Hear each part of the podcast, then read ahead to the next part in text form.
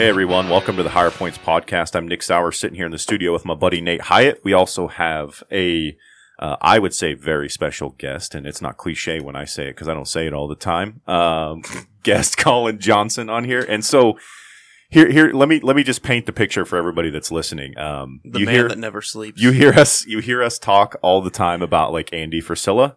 Uh, in my mind, Colyn Johnson is like the Andy Frisella of Rice County, just in the way that like his work ethic, the way his brain works, how driven he is, and just everything that he does to just make his businesses uh, work and run. And I was like really stoked that we could finally find time, you know, to get him on here. I mean, it was it was actually pretty easy. I just asked and you were like, okay, but I was just worried about what it was going to be like. and, it we- rained. That helped. Yeah, that that helped. and, and- well, the then rain we did it all. yeah.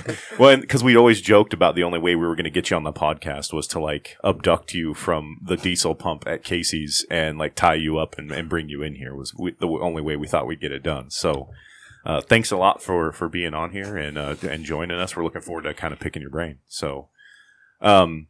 I guess the, the way we kind of just started out is, I guess, just kind of give us just like a, a brief intro into uh, Colyn and like bring us from where you were born or anything you want to share up to now, and then we can maybe kind of start talking in business and stuff like that and picking your brain there. Well, I guess uh, I'd call it a psychopath. Uh, no, um, grew up in Colorado and left uh, two years ago almost. Came out to Sterling. Um, got a got a strong drive from a young age to to to work and and go crazy with uh, just building. I guess the best version that I could from a young age. Um, had a hard childhood. Uh, so I guess that drove a little bit more. And, oh, I'd say like five years ago, I decided that Sterling was probably a good spot. My, my cousins and aunt and uncle, they've lived in Sterling for about 30 years and we, we came out in the summers and, and hung out and I just always thought Sterling was great and wanted a better spot than where I was in Colorado. It's not all it's cracked up to be. So Colorado is it or Sterling is it? Colorado. Oh, okay, got it. yeah, got it. wanted a better spot. Yeah. Yeah. So made that decision. Um, thought I was moving out to Sterling to slow down, but That's definitely not what definitely didn't slow down. I've been a, I've been a hard at it. So happened. Yeah. So, uh, did you did you go to school in Colorado? It's like you were in Colorado most of your life, or uh, yeah, every bit of it until I moved to Sterling two Okay. years ago. Yep. and what area, of Colorado? Uh, it was uh, Central Plains, about an hour from Colorado Springs. Okay, So and in the middle of so nowhere. yes, yeah. and so um so then so who are you, who are your aunt and uncle if you don't mind me asking? uh, Mark and Ruth Splitter. Oh, okay. Yeah. Uh, that's right. You you did tell me that. Uh, Yeah. they they live down there by the motel, right? Yeah. Yeah. Right. Okay. They Gotcha. lived there forever. Yeah. Actually, I had a that I had a dude that was at her house, like trying to door to door sale, like sell her like this cleaner or something. Is the last time that I. And I was like, "Hey man, you don't have a license," and he was like, "Well, uh, can I just finish this sale?" And then she was like, "Nah, if you don't have a license, you can go." so, um, so you know, you talk about being like driven from a young age. So, you know, you you kind of from what you told me when we first met, was you had a gentleman that kind of told you, "Come work for me." And if you work for me and follow what I say, basically you'll kind of be successful. Can you kind of like give that story, kind of like how that how that worked out and what you did and how it shaped you? Yeah. So I uh, uh, right out of well, actually, I guess I guess I really just wanted to be pulled out of high school. So um, I went to work for a fellow that basically he was a marine, uh, had just started a business.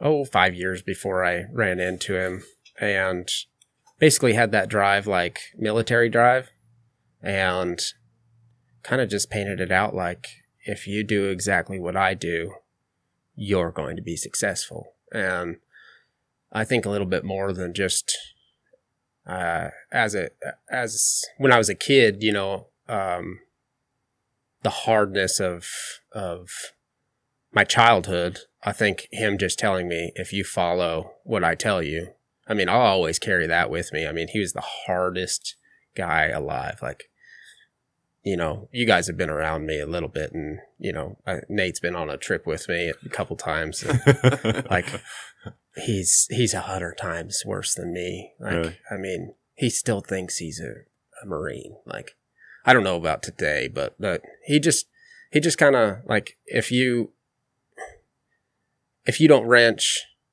uh, if you don't figure out how to run equipment, if you don't do this, this, this, you know, uh, that's that's okay. But if you can't figure it out and you won't do it, then you know you're not going to be successful in this construction environment.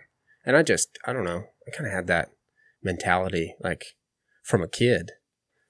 Like I got told that nothing was ever going to go my way, you know, as a kid. So he gave me that and I, I took it and ran. I mean, I'd, I'd be drenched every single day in sweat, just killing myself to prove to him that I was that guy. And it really did end up that way. I mean, I, I, I was 18 years old. So I started at 17. So by the time I was 18, I mean, I had, I had done a $112,000 tax year with like, basically my first real full time job. So Huh. he kind of, he kind of pushed me. So So how did how does that shape you into like today? I mean, do you do you still carry those those same things today? Or, Well- or have you kind of tempered them, or just taken other things you've learned and you know changed? Or I kind of just, I mean, it's kind of cliche, but um, like, who's got me? I've got me. Like, I'm gonna, I'm gonna do every single thing that I possibly can to prove that I'm, you know, who I am without without being cocky about it, but like, just, I mean, I don't know, I. I would say that he gave me just another push from childhood. Like, I'm gonna I'm gonna kick butt and I'm gonna tell my story as much as I can. I'm gonna I'm gonna help as many as I can. Like big thing with me before I had started all these companies was was telling uh, kids that worked with us. You know, I, I call them kids, but they might have been even older than me. I don't know. um, I just they'd be in the truck with me, and I'd always be in charge, and they'd tell me all their problems, and I would never ever talk about my problems. I'd just give him instances that I had been through, and just try and help. So I think um, I think the hardness of that that boss that I had right out of school gave me the tempo of how to how to do everything that I do, but um, I I think I've turned more towards how much can I help other people while I'm I'm trying to kick butt, you know. So so, um, do, do you feel like he was like the first one that ever maybe made you feel like I can do this? Then, like that if you if you do if you do do this, then you can be successful. You can do these things. mm, yeah, Yeah. Yeah. And and then so so that shaped you into so how long did you work for him then? the first time I worked for him for a year, and then it's just a little bit too much Marine Corps Yeah. for me, uh, and then quickly found out that I could not make the same money I made with him. Elsewhere. Yeah, Yeah. and then I then I tried again, and it made it made it ten days. So he had a few people in charge. I was like third in line to be to the top in that business, and he had a president and a basically a project manager that just hated me. But you know, I'm a 17, 18 year old. Yeah. They're You're a threat, basically. They've been they've been with him at that time. I mean, the one guy started the business with him, the the vice president. I mean, and like he was he was crazy. I mean, he he choke slammed me, threw me up against semi trailers, told me I was, you know, just worthless. And I just I don't know. It's civilian life. It's not the Marines. Yeah. So I I mean, with him, he was kind of that same way. Like he told he told employees like if you need to go to the bathroom you go to the bathroom on your own time this is my time like he was pretty cutthroat but i mean kind of if you take it the right way you can really really build off of that like Well, I was to say, it, it, it seems like it's something that you know, most people would hear that and say, like, I'm never to go work there. I would never work there. I'd never do that. But it was an interesting perspective from what I'm hearing from you is like the perspective was like, I'm, I'm basically going to do the best I can with the, the hand that I'm dealt kind of thing. Is that, would that be pretty accurate? Yeah. I mean, to tell you the truth, I'd go back to work for him. Like even today, like I actually kick myself every day for not actually still just kicking it out with him. I mean, I success wise, that guy that guy runs Colorado Springs. So, I mean, for for what he built, I mean, he built it from uh, a open cab farm tractor and a little piddly drill, like a eight foot mid till drill, and turned it into like a 300 piece excavation slash biggest reclamation go crazy business and I mean like all the fire departments, tree uh, tree work, uh, logging. I mean, we were on the side of Pikes Peak and snowstorms going crazy. So I mean, he really built something from nothing. So, well, I, I, in my opinion, I think you're doing the exact same thing. So, uh, you know, it, I think it's one of those things where I think you are where you are for a reason, and you know, you're you're in Sterling and you're doing what you're doing because it's interesting to see you know, those people that are listening to the podcast that maybe don't know, um, like some of the things that are going on, like there's things that are being built, new businesses coming in, and you know other things, and it's just uh, it's interesting to kind of see because you see a lot of, like, you know, I guess what you would consider quote unquote big money people in the area that are making some interesting decisions that kind of make you looking like raise an eyebrow at like, hmm, you know. So I mean, there's a lot that's going on, and you know, you told me one time, and you're right that you know, like when it comes to the roll offs, like Johnson roll off, like every business, everyone has trash. Every single business. Like, so you're in a market of like a service that literally everyone needs. And uh, especially when you have the potential for some potential, like either big business or other business or somebody new coming to town or whatever, that you can be like, hey, you know, I'm cheaper than everyone else, and can I have your contract kind of thing. Yeah, and I think the cheap side of that, I, I, I wouldn't want to drive off the cheap side. I think, you know, we only have two, I only have two competitors, really. I mean, mine is integrity. I mean, if I say something, I'm going to do it. And I, I mean, agree with that. I get out and, and move roll offs at one o'clock in the morning sometimes. I mean, I, I mean, I will do whatever I have to do to make sure that what I said happens. So, even if that means working 22 hours a day to get that done. Oh yeah. Or, you know, I guess, uh, I guess let's, uh, this would be a good segue. So explain, explain your week that you had this week. I guess to, to, to help everybody like get an idea of Think like what it, back. what it is to be you. Well, I'm well, I Like- guess I'd have to take it back a little ways. Um I when I first got here, I started working for a reclamation business called Trident Construction and that ended up to uh I guess it's I- Explain like a reclamation business, like what they do. Uh, so seeding, erosion control, uh, in the big grand scheme of things, I mean, it would involve your dirt work before the process, uh, the, the green stuff you see on the side of highways. It's called hydromulch, uh, bringing the earth back to what it was, um, before excavation, if it's in a commercial environment. Um, and as well as new build construction, um, putting in lawns and stuff like that. Um, so, kind of the way that I uh, stated is it's almost like farming without harvesting.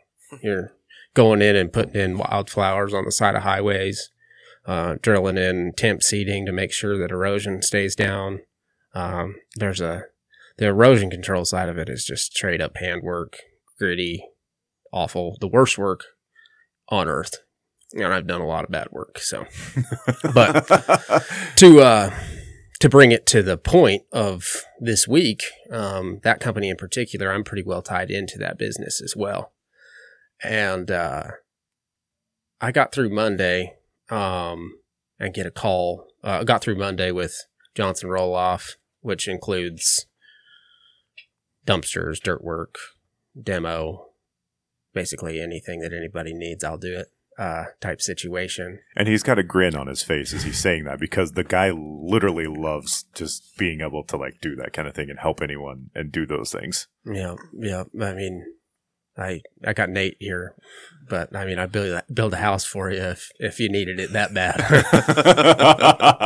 um, but I mean, so Monday I get done with Johnson roll off and I get a call and Trident's in a mess and they don't have a mechanic and uh, they've got equipment that needs hauled. Their semis down.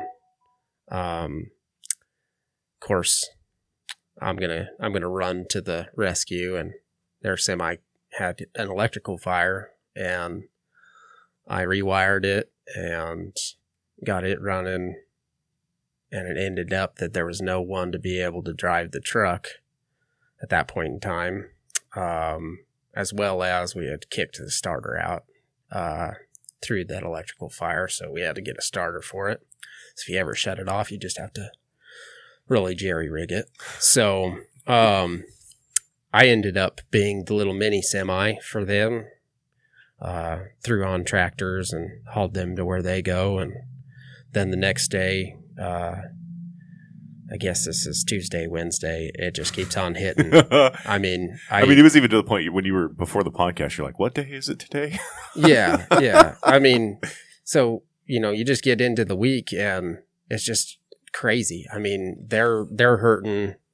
They don't have a guy that can even get a starter in, and they've got tons and tons. Well, I shouldn't say they shouldn't. They can't get a starter in. It just take too long, you know. But they just got tons and tons of craziness going on. And in the meantime, I also get a job that includes me having to do it on their behalf. Uh, so we're working through that to make sure that I can get 11 acres drilled for a um, neighbor across the way from where I live.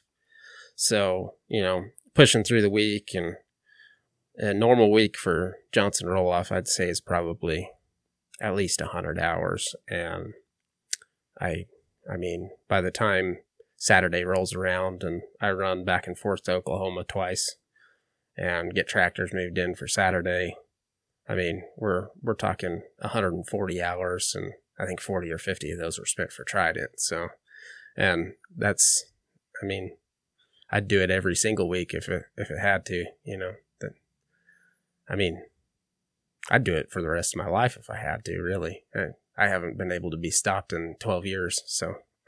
well, that's so. That's another thing is I remember you and I talking at some point. Um, that you were wanting to do the whole like when your kids got to a certain age you were wanting to be like go to the basketball games go to the baseball games that kind of stuff so that's one question i've always had for you and and i've always wanted to ask you is do you think you'll be able to like shut that off and be able to say hey you know like no i'm going to my kids basketball game baseball game like how how do you think that i mean because i know like for me right now where i'm at i don't want to not be a cop but i do know that i don't want to do it to the day i die Yeah. so like, you know, so I was just curious, like how does how does that work out in your mind? Have you thought that far ahead? Oh yeah, I mean, I I talk about it on a weekly basis, and it's been a goal of mine since I was 16 years old. It just changed once I had kids. I mean, um, being able to shut down uh, has always been a big goal, and be able to drive uh, a different direction and spend the time, whether I can sleep or not, I'll spend it, you know, doing what my kids want to do. And and before kids, that was just by the time I'm 40, I mean, I want to be able to wake up and say, "Hey, I don't really feel like killing myself today. I'm going to go eat breakfast here, and I'm going to go eat lunch here, and I'm going to go eat dinner here." And that's where that's how it started. I mean, that company in in Colorado Springs pretty much pretty much set that as a as a tone. Like, if I do this for long enough, there's no reason I need to work till I'm 60. I mean, I can I can shut this down at 35, 40, and Yeah. then, you know, the more and more you talk to to people that have been successful, 40 is the mark, and I I put that mark down at 16. Most successful people want to slow down at 40. So, I mean, I guess I picked a good number. Yeah.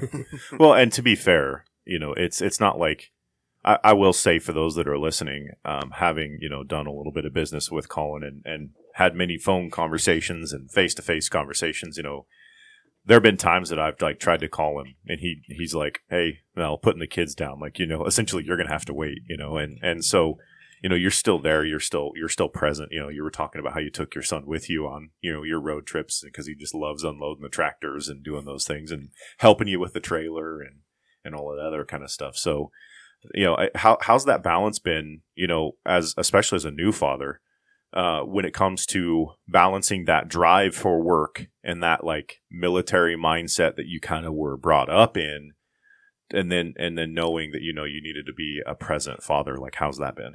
I guess we better kick that back to my childhood. I, the military mindset would be my mother, ah. And uh, she's the one that I I I do have to say there's no relationship there, but uh, she's the one who made me who I am because she she really drove it into me that and not in a good way. No no but i'm gonna i'm gonna defeat that you know that that type of situation. But you know um i mean i don't know about balance. That's something that there's no balance in my life. Uh that's a that's that's not a question.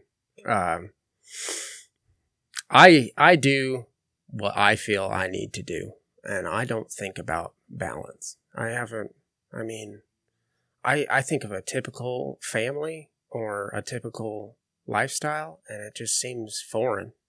Um never been on a vacation. Uh my my my situation is driven off of i would say 97% work i only think about work i talk about work to everybody that's all i have to talk about i mean and it's always been that way. But balance wise, I mean, my family's the most important, but I'm doing the work to make sure that I prove that I did this for the right reasons. Now, I I drove, I my drive is changed with children, um, and my my my proving to my mother or to Tim at Seed Masters in Colorado Springs, the proving has totally changed now that the children have come into our lives. I mean, I'm I'm still out to prove a point, but I'm proving a point and And Make make sure they have a good life. making sure that they have the best life. yeah I mean, I don't want anything like my childhood for my kids. I mean, and I mean, if my dad ever heard this, which he probably never would, like, that's about the only grudge I have with my father is why did you let my childhood be that way? But in the same flip side, it built me. I mean, it made me who I am. That drive, I mean, I remember six years old and I was like, I am never going to do this. I'm never going to do this to my, like, I literally said that in bed. I will never do this to as a six year old kid As a six year old kid. I will never do this. I mean, I, I had to start, I, I mean, I was working at eight years old to make sure that I could have a dirt bike and a trampoline and a play set. Like, I had, I had 50 chickens and they bought me puppies so that I could breed dogs.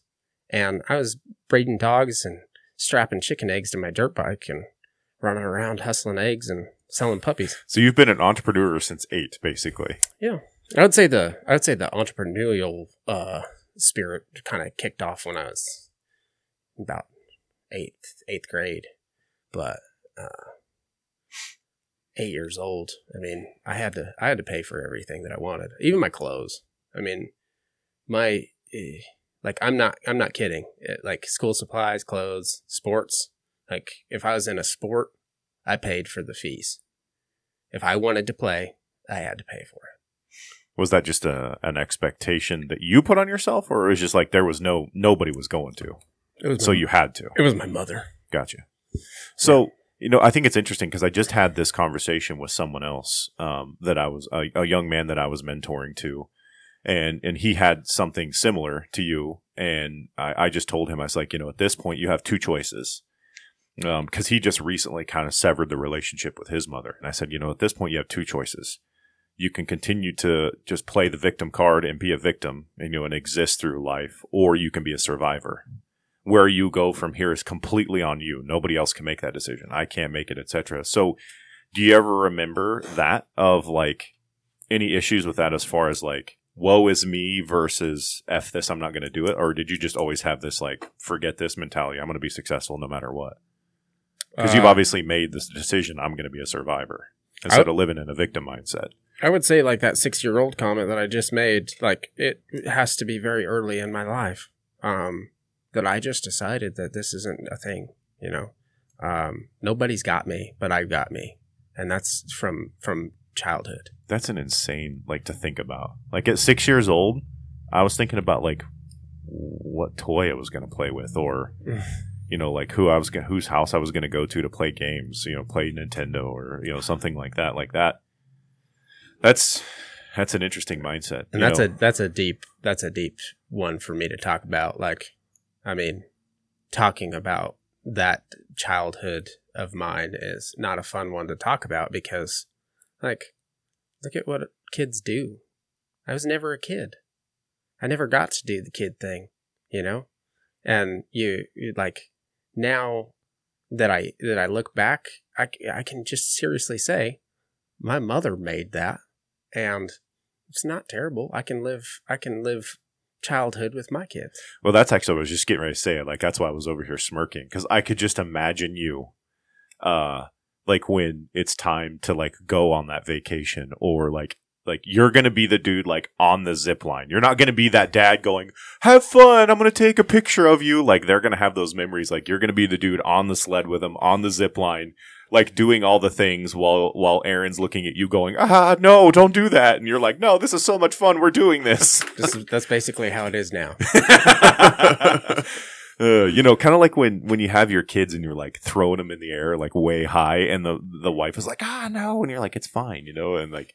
Like I can only imagine what that would be like. You're gonna be the dude like next to your son, like ramping the dirt bike. Like you're gonna be like the, that. You're gonna be that dad. I definitely that's actually uh, I'm glad you brought that up. I definitely want my kids to be in motocross. So Yeah. that was that was something that I really wanted when I was a kid. I tried really really hard, but I just could not get the nicest bike. So my first bike was like a 1982 KX8 KLX 80 Kawasaki. You can you can only sell so many eggs. Yeah, I, I did get a Yamaha though. I got a YZ85, and I thought that thing was super fast. It wasn't.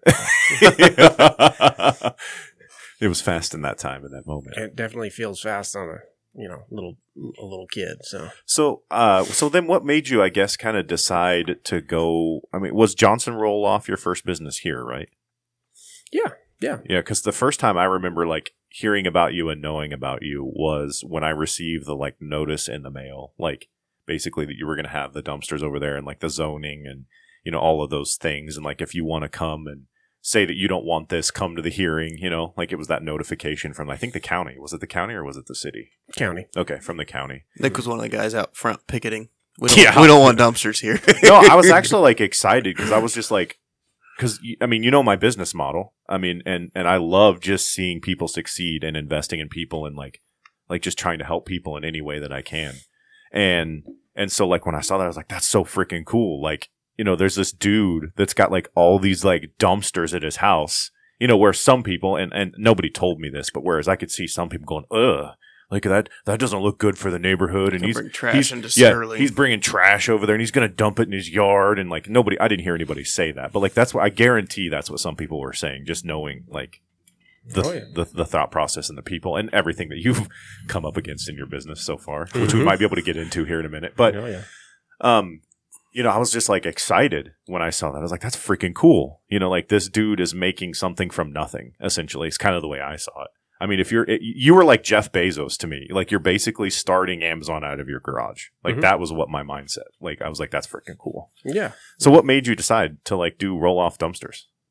It was a light bulb as I was driving down the road. Uh, just noticed that I only saw two different two different trash trucks going down the road, and I I kind of had that spirit in Colorado. I was like, man, I could I could probably do roll offs and make a pretty good pretty good business out of it. there's there's tons of roll off companies out there. I'm sure.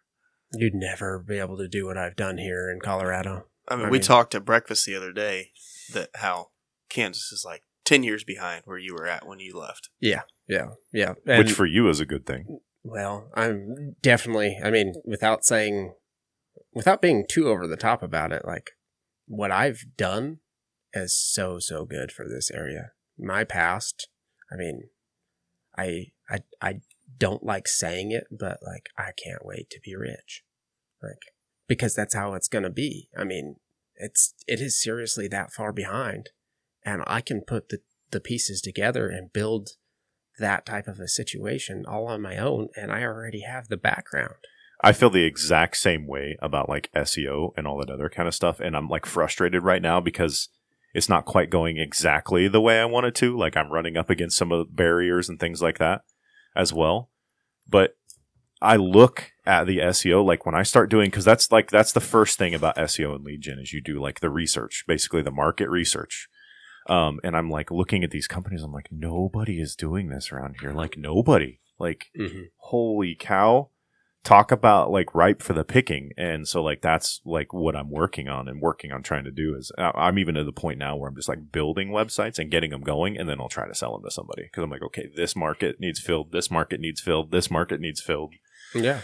And uh, you know, Part of I'm- the issue with this area is those people that are going to fill those markets. Like they're not here yet, you know, because there's just not the population density that we need for some of that stuff yet. Oh, it's coming. Yeah it is. It is a hundred percent. It is, um, because also, I mean, look at it just from what you know at the national level, not even what's going on locally here, but like at the national level, like California can't keep U-Hauls because everybody's leaving in max mass exodus. Well, where are they going?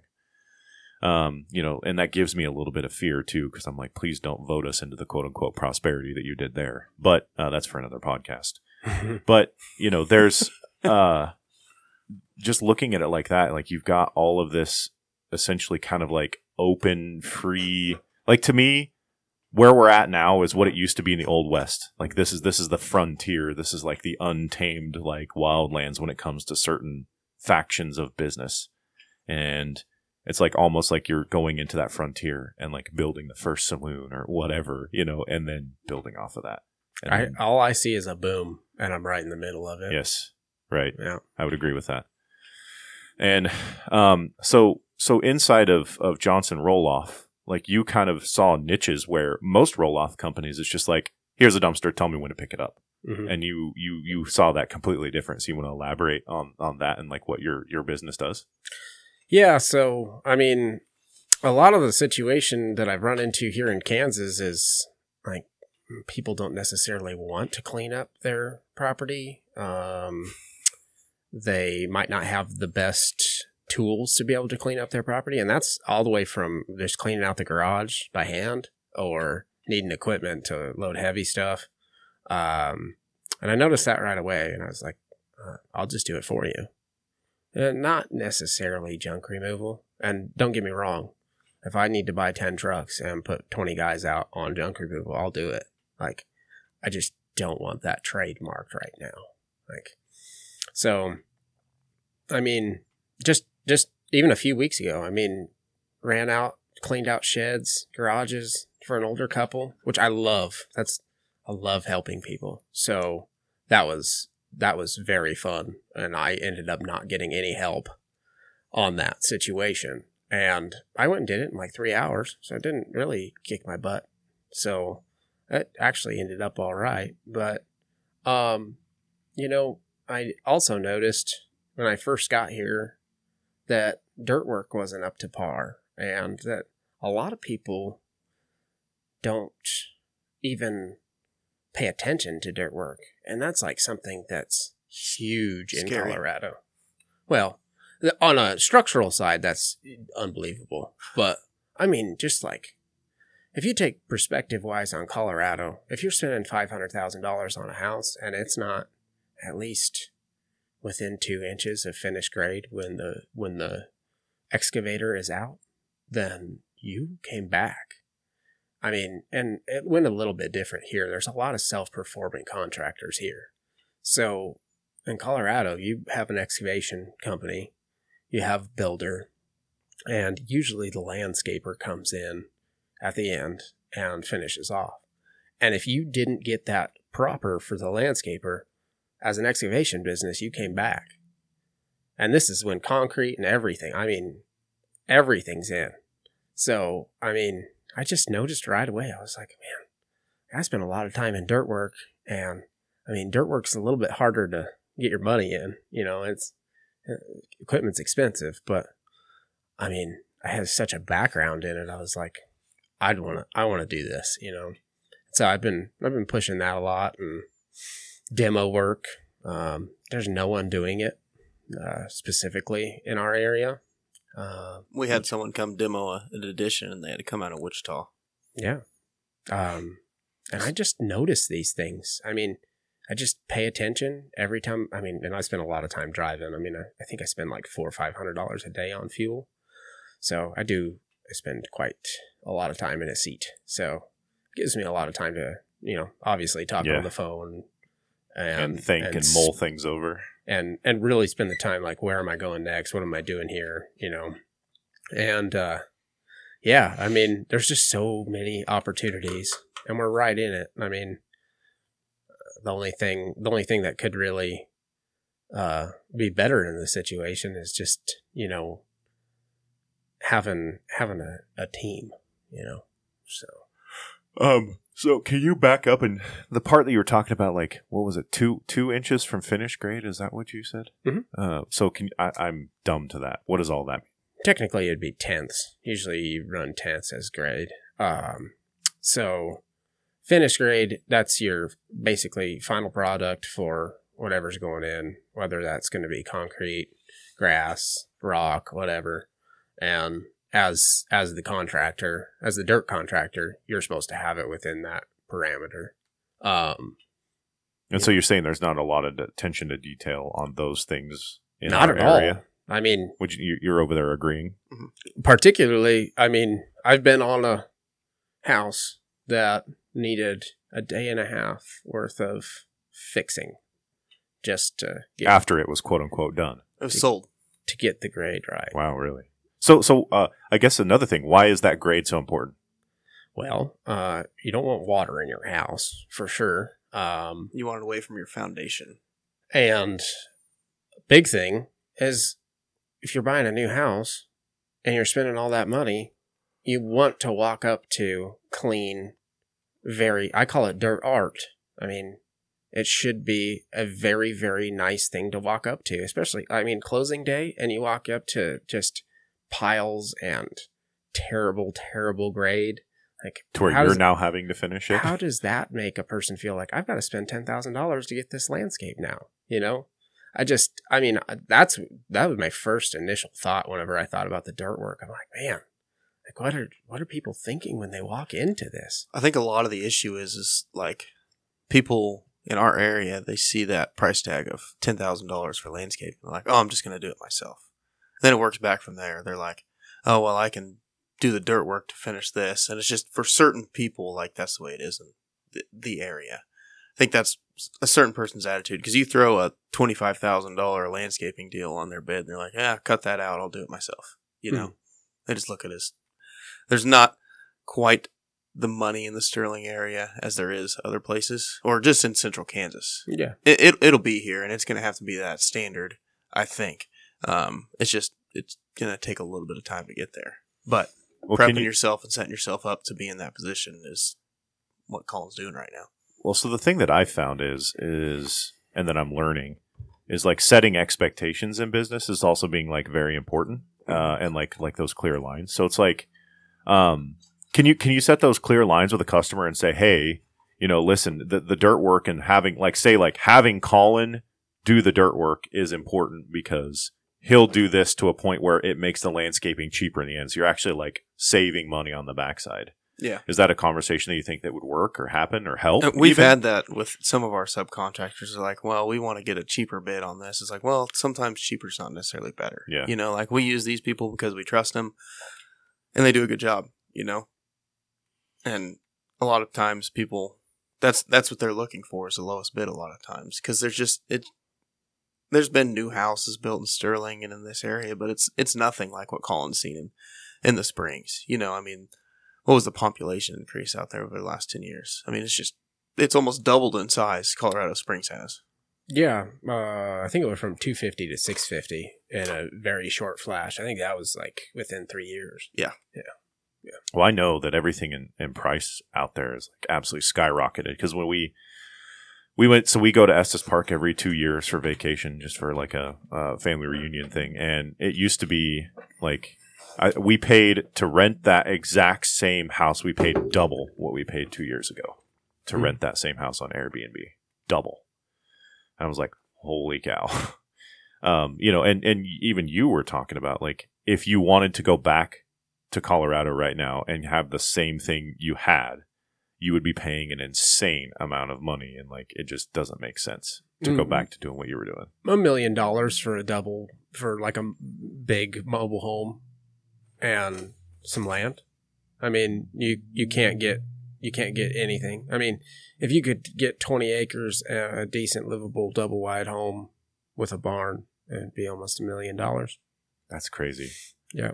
Well, so like your house that you live in, like how much would that have cost you in Colorado with everything that it's got? Over a million dollars. Really? Yeah. That's Especially with that shop there. Yeah. That's insane to think about. And then having that finished, I mean, can't say that I've done a very good job of keeping the landscape, but yeah. well, when you're rolling dumpsters across it, it kind of, kind of, kind of uh, hurts the landscaping. mm-hmm. Um. So what? Uh. Um.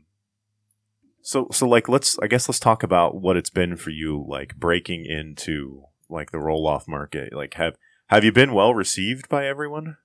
I mean, I, haven't, I haven't had a complaint. right. So, But I mean, as far as like you've had some pushback from some of your competitors oh, 100%. Yeah. because you're you're breaking into their market share. yeah. Yeah. Um, I've had one of them follow me and count my dumpsters and, and just go, go crazy with it and stop with me on the side of the road, take pictures of my trucks and trailers and Report to the DOT, maybe. Yep. Yep. Yeah. Hey, Yeah. the good thing is, is if they're focused on you, they're not focused on what they need to be doing. Yep. That's Uh, a valid point. You think of it that way. yeah. And, you know, You're wasting your time, effort, and energy in all the wrong places. Yep. I'm really not worried about them in any way, and I shouldn't be. I mean, they are where they need to be. I mean, they're already successful. They don't they don't have anything else to obtain. They're, you know, big old companies. Yeah. Um, but them being worried about me is pretty nice. I, I do like that. You know, And it's not like there's not room in this area for multiple dumpster companies. You know, not not one individual company is going to have hundred percent of the business in this area. And I I mean, the competition makes it good because then you can't have a like what we have in McPherson County. I was going to say, unless you're McPherson, Kansas, then you can. Yeah. yeah. Hey, I still feel bad for you about that one, man, because you had a, such a sweet deal. that's a government coulda overreach done. right there. Is what I, that I is. would, I would wholly agree with that. Like, I don't know, but when I got that phone call from you, Mhm. when you were like, I really want to do this, but I can, and here's why, and like all that stuff. Like, I was so angry. Like, I wanted to go fight for you. Like, I was like, I wish I was a lawyer. Like, I wish. Like, I, I was angry because I, I was at the gym working out with him. As a matter of fact, when you, you called me about that, and I was just like, I was like, I, I wasn't even on the phone with you. Like, f that. Like, just tell, just do it anyway. Like, f him, kind of thing. And you were like, uh, I don't know that I want to do that. Yeah. But Yeah. I, I was angry in that moment. I just that doesn't make any sense to me. It's it's like completely against like the whole idea of like capitalism and the free market system. Like you, you have a government basically controlling. I was in that in that uh, instance. I was seriously thinking about doing the forty-eight hours straight on, you know, and then six hours of sleep, 48, 6, 48, 6, because that's what I would have had to done for that project. And I would totally, I, I, I actually called right away. I called Aaron. I called my dad, and I said, if I if this happens, I will be working forty-eight hours straight for the foreseeable future. And I mean, that's just I I go crazy with it. So I wonder if that dude ever actually ended up getting his business set up. If they still did it anyway and just went with something else. they got set up, yeah. Okay. They they are trying to figure out how I could do something for them, but I mean, trying to do anything up there uh, has anything to do with hauling, just especially. I mean, it, uh, we're just talking about trying to get product off, or sorry, their cardboard can be paid for by another business, but when I'm going up there to pick it up, it kind of marches on the what I don't even know what they are. I guess it's the county that operates the the um the the dump. the, the refuse disposal side of things. yeah, it just kind of infringes on on them. Eh, I've always just thought like You know what would be something you could do is like you go meet with the Nisleys and the Stutzmans, and you guys go say, "Hey, what do we got to do together to get up here into this market?" You know, because like give a nice, just give a nice big middle finger. just just one person, you know, like you could probably do it, but like if you go to those guys and say, "Hey, like let's get up here," you know, in one way or another, and we can go, we can still compete against each other, but let's get this area too, you know. Yeah, I'm definitely not worried about that. I my my uh, big game is landfill. I just put in my own landfill, Sometimes private landfill. Yep. If I'm gonna if I'm gonna be the trash man, you might as well go all in. I'd say own it, own it from front to back, basically. Yep. And it's a it's a hard task to do. Uh, but McPherson in general, I mean, why why push on something that doesn't have a very good outcome? You know, kind of like LD's problems that I've run into. Like, why do I want to try so hard for something that might happen? You know, I I know what I can accomplish, so I'm going to work on things that are accomplishable. So here was my here was my business advice to Colyn that he he was like, yeah, no, I'm not doing that. I said, I said, dude, do it anyway. And then when they sue you, I said it's going to take years for that to come to fruition, and then you could settle out of court for pennies on the dollar, and you profited like a million or two dollars in that time. Screw it, go for it, do it anyway. And he was like, uh, I don't think I'm going to do that.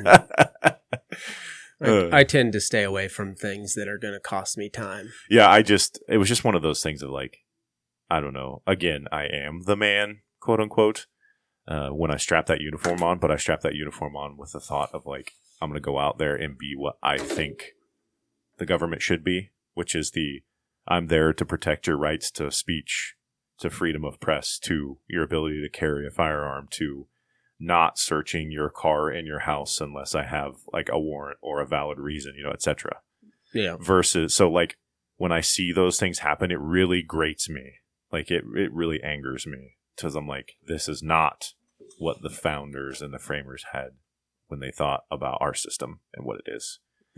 Yeah. So that's why it grates me, and that's why I was telling you to give them the big middle finger and let's do this. Even though it wouldn't be, it wouldn't be us, it would be you. I mean, honestly. Yeah. Yeah. Um, but you know, so when it comes to your time, uh, you know, time is like a really big deal and a big factor for you. Like, so at the end of the day, you can have more dumpsters, you can have more trucks, you can have more jobs, you can have more money, uh, but there are only 24 hours in a day. So, like, what is, I don't know, what is your secret sauce? Uh, because it, it's almost like you're Hermione Gra- you're Hermione Granger in Harry Potter, and you've got the thing that you spin and you go back in time, and you know you're able to get all this stuff in. Like it's just, I, I am absolutely just in awe. at you Nicotine and and- Celsius, man. yeah, actually, that's probably the secret. that's the secret sauce. Yeah, actually, now that you say that, that's the secret sauce. I would say in a in the funny way, yeah. but if we're gonna talk on mindset, uh, that's definitely my mindset, and I am a firm believer on if uh, go David Goggins on you. I'm a firm believer if you just push your brain to its limits, it'll eventually just all come together. You know, um, I I I could listen to everything he has to say and just think that's me, that's me. You know, because I I don't know. I mean, I feel like your internal clock, if you can tell yourself that I'm just going to do this and do this and do this, you just go with it. I mean, there's a there is a breaking point, obviously. I mean, but I don't know. I just like I've never even enjoyed doing anything. I just know that I have to do it. And if I want the the life that I'm I'm working for, I have to do it. I I don't enjoy anything, but what's the trade off? If I just sat around and only did the minimal, would I get what I wanted? No. But I mean, I just have it like wrapped up in my brain that if I just go and go and go, I will make it, you know? And it's always been that way. I've never I've never gone away from it. But I think that's what most people miss in our society today is, is it's easy to look at, say, Jeff Bezos and he's got this yacht and he's got like all this money and, you know, you may not agree with his politics and what he's doing with his money.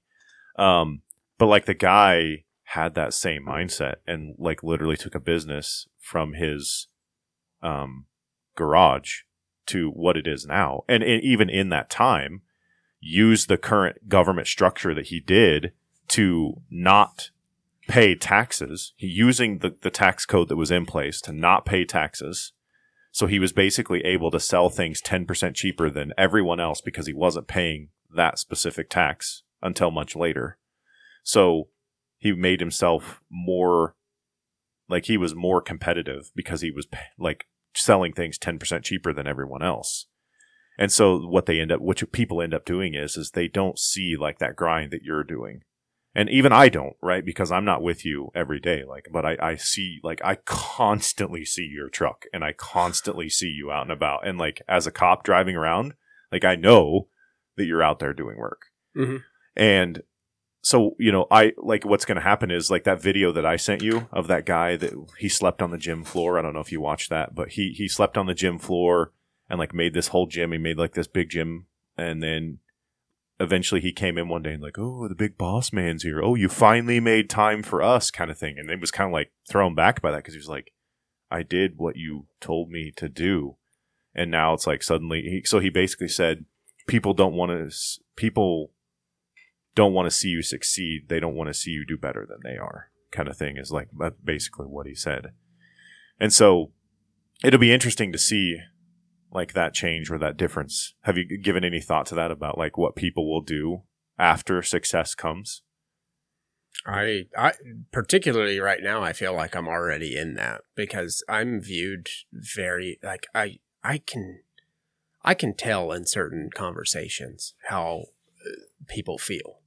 Like I can I can look at, you know, body language and how people feel when I'm around and I've noticed the uncomfortableness throughout my career.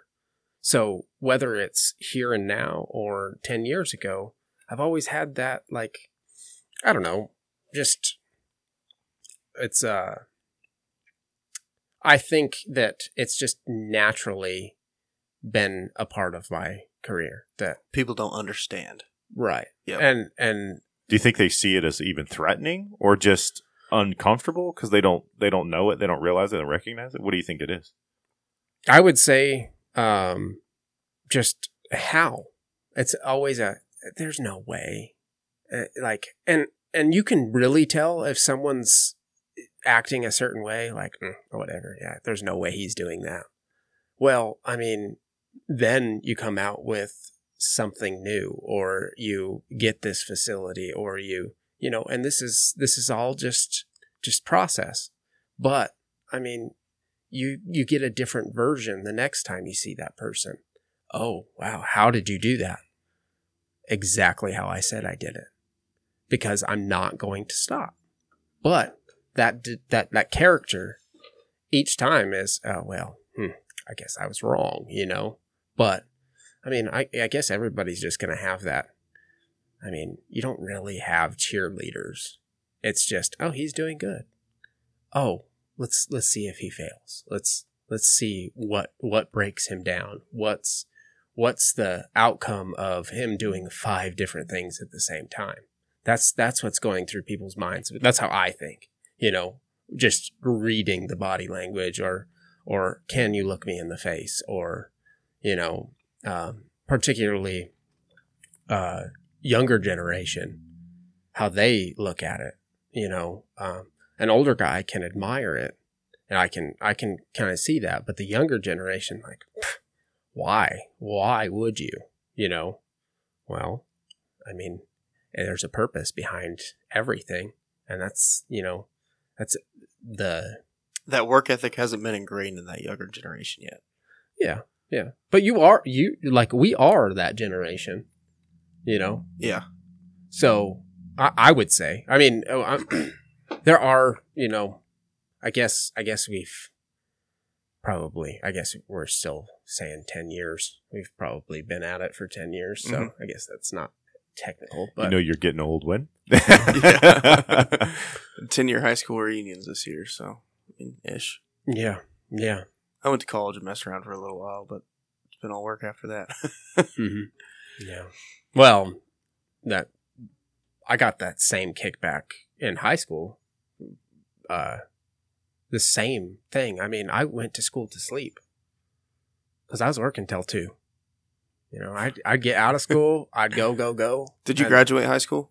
Yeah. Okay. Uh, so I had my parents pull me out, and I got my diploma online. Okay. I had a really good job offer we started talking about earlier. So Yep. I figured that was more important than me going to sleep in the classroom. yeah. So I just, I, I seriously just paid people to get my school done, you know, because I didn't care. I seriously had no desire for. It's like this. This is not going to apply to anything that you already had the real world world experience. You know, you're like, I know what I need to do to apply these skills and move forward. And Yeah. half yeah. of this stuff is not that. It's like. I don't Well- need to write this book report for me to go. and I think that's an, that's an important piece of the puzzle here is because you're a successful man with essentially a high school diploma. Like you, you don't have to have this four year college degree with two hundred thousand dollars in student loans. I to be wouldn't have even needed the diploma. Mhm. I've never been asked for it. Yeah. You know, It's not like you go to job interviews. well, he kind of does. Yeah. When he's trying to sell his product to people. but- Yeah. It's different. Yeah. Um, yeah, see, like, I'll tell you, when I very first met you, when we were at Clive's, I must say, like, the, the only way I can explain that meeting is intense. Mhm. that, that was, that was like how I would explain it. Like, I was, I was mentally exhausted when we left. Cause I think we were there for a couple hours, um, just discussing, you know, different business and what you were going to do and what you wanted to do. And so I will tell you, from that whole time up until I met you, I'd been trying to sell, you know, like like tell people like, hey, SEO is important and all that other kind of stuff. And then I meet you, and my my friend had always told me he's like, hey, stick with it, stick with it, stay at it, stick with it. You know, when you find it, when you find a businessman, you'll know. And I was just like, whatever, you know, whatever, whatever. And then I met Colyn, and as soon as I left, and it, I picked up my phone and I called my buddy and I said, "Hey, remember how you said when you meet a businessman, you'll know?" I'm like, "I finally met him, and I got to tell you about this." So I was telling him about like you and everything like that, and you know when I when I when I like pitched it to you, and then you were like, "Yeah, sounds good. Takes money to make money. Sounds good. Let's do this." And I was just like, "Ah, uh, what? Like nobody's ever said that before. Uh, sweet, let's do this." You know, and I was like so stoked.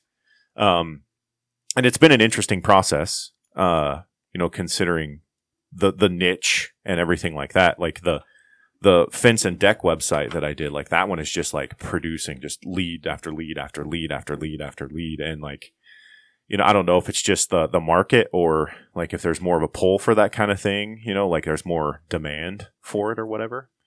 But like just I've said this to you, but I want to say it here on the podcast for everyone else. Like if there's there's a book called The Go Giver, and there's like a whole series, and in there they talk about how to achieve stratospheric success, and like Colyn's gonna be that dude that like achieves stratospheric stratospheric success, and and in my opinion, from where I sit and looking at what he's done, like he's already there. I know he doesn't feel that way. um, but High achievers never do. yeah, right. I, I, and that's a good thing. There's nothing wrong with Mhm. that. But uh like I don't know. I've just always admired you and like what you're doing and what you plan on doing. And then like I don't know if you want to talk about this, but like when we were I'll be very vague just in case.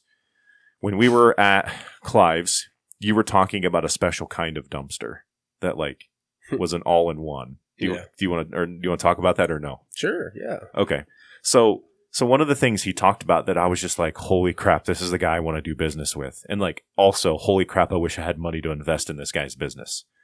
Was he talked about like party dumpsters. So like because we we also talked about uh doing uh lead gen for like um portable toilets and like those executive like portable toilet things and stuff too Yep. which is there's a lot of money in that.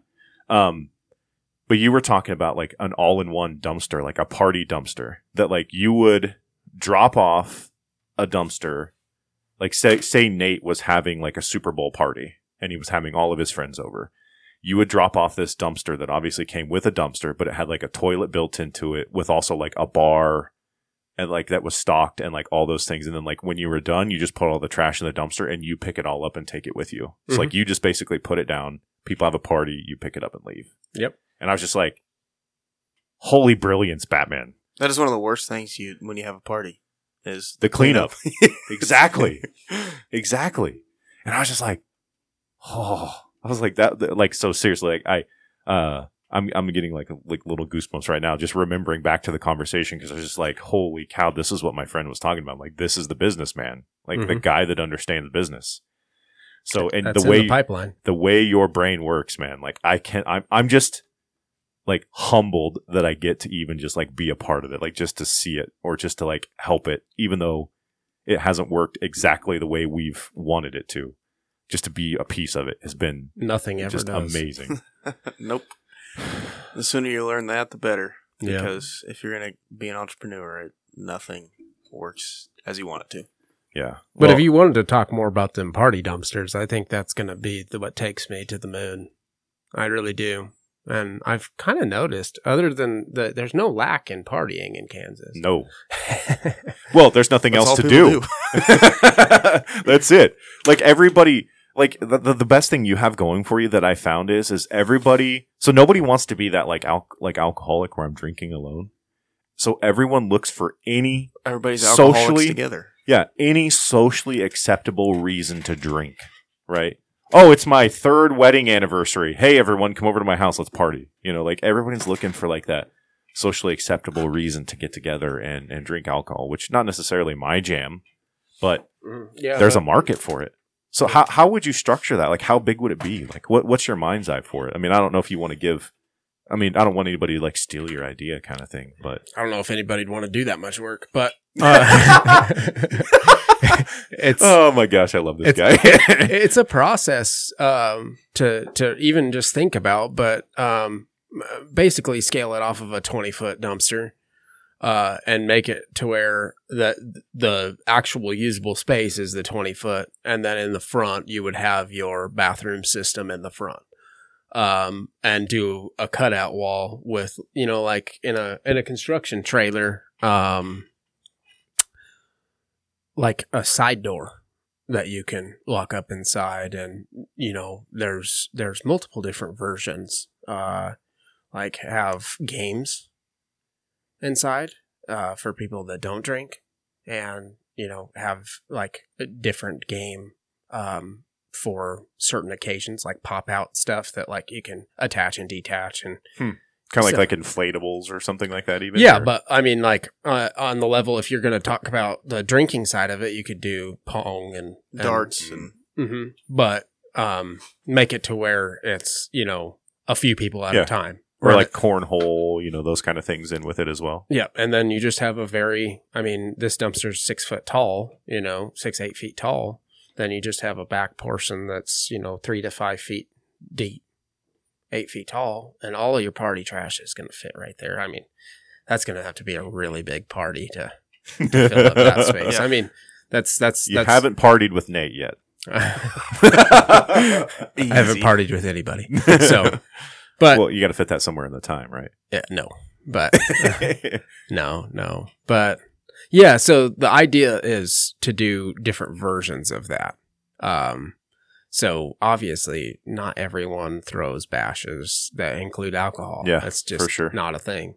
Even weddings and your your oh, I don't know. I would I would say some of the children's activities that you know your birthday parties and stuff like that. And um especially in the summertime. But i mean there's a big part of this area that literally does not touch alcohol. So yeah, right. you know you can you can provide this this dumpster that does so much for your party you know? Um I don't know if I'd call it a dumpster, but maybe. i was just gonna call it like packing party There you But- go. but yeah kind of like the old, the, the pack and plays for your kids. Mhm. Um, well, because they because Stefan just went to this, and I didn't even know it was a thing. The White Trash Bash, Oh boy. and they have one every fall and every spring, I guess.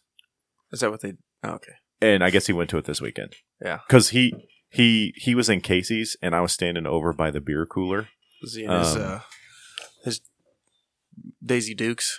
Uh, no, I don't. Re- I don't remember that. Um, but like everybody was like, "Were you at a bonfire?" And I could smell him from the beer cooler, and he was standing at the cash register, and like he smelled crazy like bonfire. So that was where he was at. Was White Trash Bash, and so like that would be another thing where you could probably even set probably several of those kind of things at something like that. Oh yeah, for big events, one hundred percent. I think that's where the where the money's going to come in. Is you know, I mean, you could make it a lot nicer too. I mean, not just porta potties. You could have that front of the dumpster like, all right, this is actually decent. I'm not Yeah. sitting in a porta. you can have it look at you can have it look like those executive toilets like on the outside you know basically it's just all what they call that what fascia or whatever you call that Mhm. stuff Yep. um i am I'm, I'm i'm the computer guy not the you know put put nuts and bolts and things guy um so uh you know so i mean you can make it but i i mean and i even was kind of like trying to picture it in my mind's eye because i'm like are you gonna have like a male and a female or just like just like a unisex like one bathroom there you go you've got a, a bathroom They're eight foot wide, so you'd have four foot on both sides. Yeah, Yeah. I think that would work better. Um, and I'm not, I'm not kidding. I have, I have this drawn up, and it has had quite the, quite the process. And I actually have the ability to roll it out, um, if I want to. But you guys both know I'm going through some fun times. So. yeah Well, so I, I guess like what has how's it felt like each time you keep getting kicked because you've been kicked like several times. Yeah. And like so how how does that feel? How do you, how's your brain not say like enough's enough? Because I think most people would just in your instance like okay this is not meant to be. I'm just going to close up shop. I'm gonna leave. Like how how do you just keep kicking, keep going? Well, it's fuel. It's just fueling me. I mean, I know that I'm doing something right if I'm running into problems. That's how I've always that's how I've always looked at everything. I mean, you get more and more I guess the more problems you have, the better you're doing to me. I mean, like Can you elaborate on that? well, I mean, if you're out pushing like this and you're running into situations that are kicking you down, it means somebody doesn't want it to happen. And you're just going to go and go and, well, in my instance, I'm just going to go and go and go and prove wh- why that situation was good for, you know, how I've, I guess the journey, you know, um, the more trucks you put on the road, the more tires you're gonna have to change, kind of deal. You know, I mean, as you grow, you're gonna. They may not all be big problems, but you're gonna have more You just problems exchange your problems just for because of sheer sheer volume. You know, Well, and I mean, I guess I'm more or less talking about the the craziness, like the wear and tear problems. Yes, that's That's just easy. un- Yeah. unbelievably annoying. Mhm. But I mean, the people problems, you know, that's that's that's that just Or- gives me or so the land problems. yeah, it gives me so much fire. Like, okay, like I'm gonna I'm gonna get another idea and push further and push harder because there's like I don't know. Uh, basically, if anything, if if you can put your mind to it and and and go, I feel like nothing's gonna stop you. To me, like I would agree. Yeah. I would agree with that. Yeah, and I and it's true across all work. Mhm. I mean, Whether if you're gonna do a dumpster company or you're gonna open up a retail boutique, you know, like if you put your mind to it and you're disciplined and you stick to your guns on things, like you can grow, but you've got to stay on the path. So if I could just maybe rephrase a little bit of what you're saying is, is you see those obstacles and those things of, of being kicked down not as failures, but as opportunities. Would that be like you have an opportunity to maybe pivot and go here or change this and do that or push on through here? okay, and I actually kind of put that into an ex- success category. I mean, that means you're doing something good. Okay. That's really how I feel about it. You know, I have a lot of pushback on some things. I mean, for instance, the racetrack. You know, um, that's that's gone wild, and I don't really understand why. I'm still going to put one in. Yeah, it, my guess would be it's just the human condition in general. Um, I see it with a coworker. Uh, it's kind of that. It's always been this way. I, I like it this way. I don't like anything new. I don't like. I don't want change. I don't want to see, you know. And I think that that's that's probably what it is. And you know that mindset is like I I found with that mindset is you just got to do it. You just got to do it because you're never going to get their acceptance because it's life is all about perspective versus perception. And so like your perception of life is from your specific sets. Like, so your perception of life is different than mine. I had to leave it to Beaver childhood, you know, two present parents like lifted me up, gave me like paid for my stuff, only child, etc. You know, so my perspective on life is different than your perspective, um, and or perception. Excuse me. So where where you have to get is like trying to get people to see it from like their perspective and like why do you not want this change? And so it's like but i have perspective as well of why this is a good thing. And i found that i just have to do it. Like i find and sometimes it's gotten me in trouble you know it's easier to ask for forgiveness than it is permission on things and i just do it. Um and not like anything illegal or immoral but just uh do it. And then once you do it people kind of go oh oh okay that's not so bad you know, or wow, I didn't realize it was going to be like that or whatever. Because if you try to get everybody else's like permission to do things, like you're never going to accomplish anything at all. Like everybody wants things to be comfort and similar and the same and like not changing. And then, and then like my world is a big happy place. And for you, that would be absolutely maddening. Progress is not made that way. Yeah, exactly. Yeah. It's like 90 10, though. I mean, if, as long as you got 50% of people that want to see it, those people that have the problem with it, they'll probably still be involved Yeah. eventually. Mm-hmm. Especially when you're talking about some of the stuff that I like. I mean, there is nothing to do at all here. I mean, really, there is not a thing going on. Except to drink. yeah. AKA party dumpsters. right. But I mean, like just the light bulb effect on everything. I mean, if you have a problem with noise, well, I'm not going to bother you at those hours. This isn't going to be happening at those hours. Yeah. I know what happens when the sun goes down. So you'll probably be here. Said person, you know, and, uh, you know, the kickback is, is, is great. I think I don't like it. I don't like it in the instance that I, uh, in what I'm in right now, because I definitely do not want to, uh, change my my mindset to find something new, but I'm still going to do it, you know. And it like I I just think it's good. I really do. I think I think the pushback is just super good for me. And I say for me because I don't think anybody else would think that. well, it's it's fuel for the fire. I mean, Yeah. it, uh, if and and and if I'm if I'm extrapolating wrong here, let me know. You know, I see it as you know your your mom was telling you from what you told us here on the podcast, like you know that you you're never you know you're not going to mount anything, you're not going to do those things, you're not like.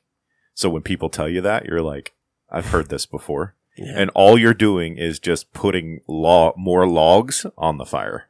yeah, yeah. I mean, I she So told she you. told she told me to that I was going to be a, a bagger at Walmart. That's that was going to be my profession, you know. And look where I am now, mom. So Walmart doesn't even have baggers anymore. yeah, it's not even it's not even possible. okay, how about this? How about you? You're the guy that pushed the carts back inside. Yeah, yeah.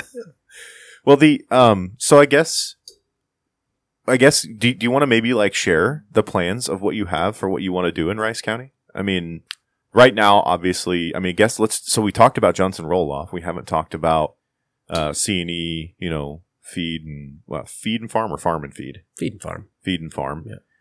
Um, we haven't talked about storage. Yeah. Uh, we haven't talked about racetrack really. I mean, you kind of brought that up a little bit. So, do you want to talk about those and kind of like what you have going on in Rice County? Let people know like what your mind's eye is because, you know, i- if anybody's listening, you know, they'll be able to kind of go, oh, okay, you know, whereas they might not have that chance to really have the sit down with you. And the thing that I've I've found in small town America is they're going to be like, oh, he wants to do, uh, you know, nighttime dirt races while everybody's sleeping and on a weekday. And, you know, he's just going to like be serving, you know, like all of the people are going to be driving drunk and they're going to, you know, like that, that's what's going to happen. So can you give it from your perspective of what you want and what you want to bring to the area and what you're bringing to the area and all your businesses? Yeah, so I mean, I I want to put in an events complex, um, and really, really give people something to do every weekend, at least while the weather's good, and even past that too. I mean, I'd like to have, you know, a summer bash and uh, a harvest festival, or I don't want to call it that, but you know, a fall festival. Yeah. Um, and you know, have community events for everyone to come to. Uh, so, and I mean, I've I've had quite a few people that want to um, do other things that I haven't even thought about. I mean, RC cars and um, mud runs and uh, dog pulls and just crazy, crazy things, and uh, people want it. I mean, and I don't really know where they're where they are going for those things right now. I mean, I know that Wichita and Kansas City offer quite a bit, but as far as our area, there's a there's a need for a lot of things. Um, but There has been like mud runs and stuff in Rice County in the past, but a lot of it's that deal of people, um, they start it and then they get bored with it and they kind of take their eyes off of that business, you know, and then what happens then goes downhill. yeah, And, and so there, there's been that people have not stayed disciplined enough in these businesses to keep them rolling. Yeah, yeah. And I I mean the big idea behind that is to just have something that people don't have to drive forever, you know. And I mean, I know tons of people that I talk with, they're all leaving every weekend to go do something. Well, why don't we have something to do in Rice County? Yeah. You know, uh, and that that fits right in with C and E, um, and um, the aspirations for that uh, putting in the farmers market and there's no no small time feed store within 50 miles and um, you got your big your big box stores and the the co-ops and um, giving giving people a way to to um, I guess the big scheme of it is is getting producers the ability to sell their product every day rather than go and spend the time every weekend. So that was that was huge to be able to put a store together to you know have goods available every day, um, and we do have a little bit of that in Rice County right right now. But you know, um, on a on a bigger spectrum, throwing together a huge farmers market in the good weather months and having activities involved with those so that the whole family wants to come to the farmers market rather than oh mom wants to go to the farmers market you know Yeah, it's. I don't even think it has to be the the nicer months Mhm. because we actually had one of our best markets down in Wichita over the weekend. I mean, it was nice, but typically this isn't like a a nice weather month, you know. Yeah. and they Yeah. do them all the way up till the weekend before Christmas, and then Yeah. they take two months off. But yeah january and february don't uh, i i definitely wouldn't want to do anything in january and No, february especially outside. Yeah. Um, so that all, you know, it all kind of fits in together. The needs of the area are, you know, they're, they're pretty big. I mean, we, uh, Rice County lacks in a lot.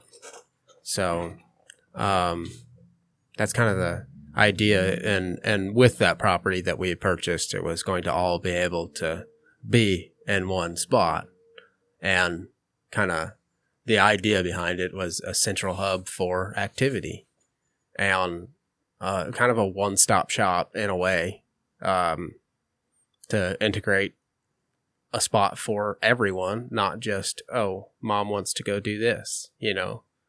Oh, dad can go see truck pulls and Yeah. tractor pulls and have car shows and everything like that, and then you know it's a it's a pretty decent sized piece of land and um, being able to have have semis park and and parking for, for people's boats and RVs and and everything like that. I mean, it just all kind of flows together. Um, so, but those those ideas aren't going to go away, and we are going to be able to do about sixty percent of everything from our new property, but just not in the way that I had originally planned. But I will find that spot. Yeah. Well, and you're doing storage out there too. So what's what's the storage like going to be like? What are you offering? Uh, so we'll have some big overhead storage uh, for RVs and and um, semis and tractors and uh, covered, and then forty parking spots for anybody that needs to park something that they don't have room for, and some overnight parking for your travelers, RVs and semis, Semis and yeah. Well, and and so like the the outdoor storage specifically, like you really don't care what people put there, right? Like it could be a storage unit. I mean, it's not it's not like a storage unit that's what you think of like with a rolling the garage door kind of Yeah. thing, but you could stick old cars out there or you know Yeah. junk or you know whatever you want as long as you're fitting it within your parking spot, right? Yeah, and I mean the on the junk side that that would be really nice to not have, but if you want to pay, sure. um, but yeah, I mean there there's a few rules being integrated within the county, of maybe trying to clean up some, so that might happen. But yeah, I mean. If we had 250 parking spots, uh, we'd have more room for that. yeah, You know, right. so, but yeah, um, yeah, fill in needs for sure. Um, uh, would have liked to put a truck stop in. that would have been a good spot for one. Yeah, I agree. Yeah. Yeah. I mean, because it, it, I was thinking about that. Like, you know, I, you got the one in like McPherson and the one in Hutch, you know, and I'm like, but that's kind of like, I can't think of anything. You would know more than me. You travel more. What What is west of Lyons truck stop wise? Dodge City? Is that the closest? Yeah, I mean you've got you got some bigger co-ops, but Great Bend and Ellsworth or Ellinwood, but no actual trucks. Yeah, I was gonna say, I'm talking like a Love's like style big truck stop or something like that. yeah, yeah, Dodge City, yeah, Huh. So I mean, you were kind of Or out there Hays. in no Hays. man's land. yeah. Huh. Um. So I guess I guess uh, where where do you kind of go from here? What's what's next steps right now? I guess like what's on the what's on the hot and hot and burning on the fires right now.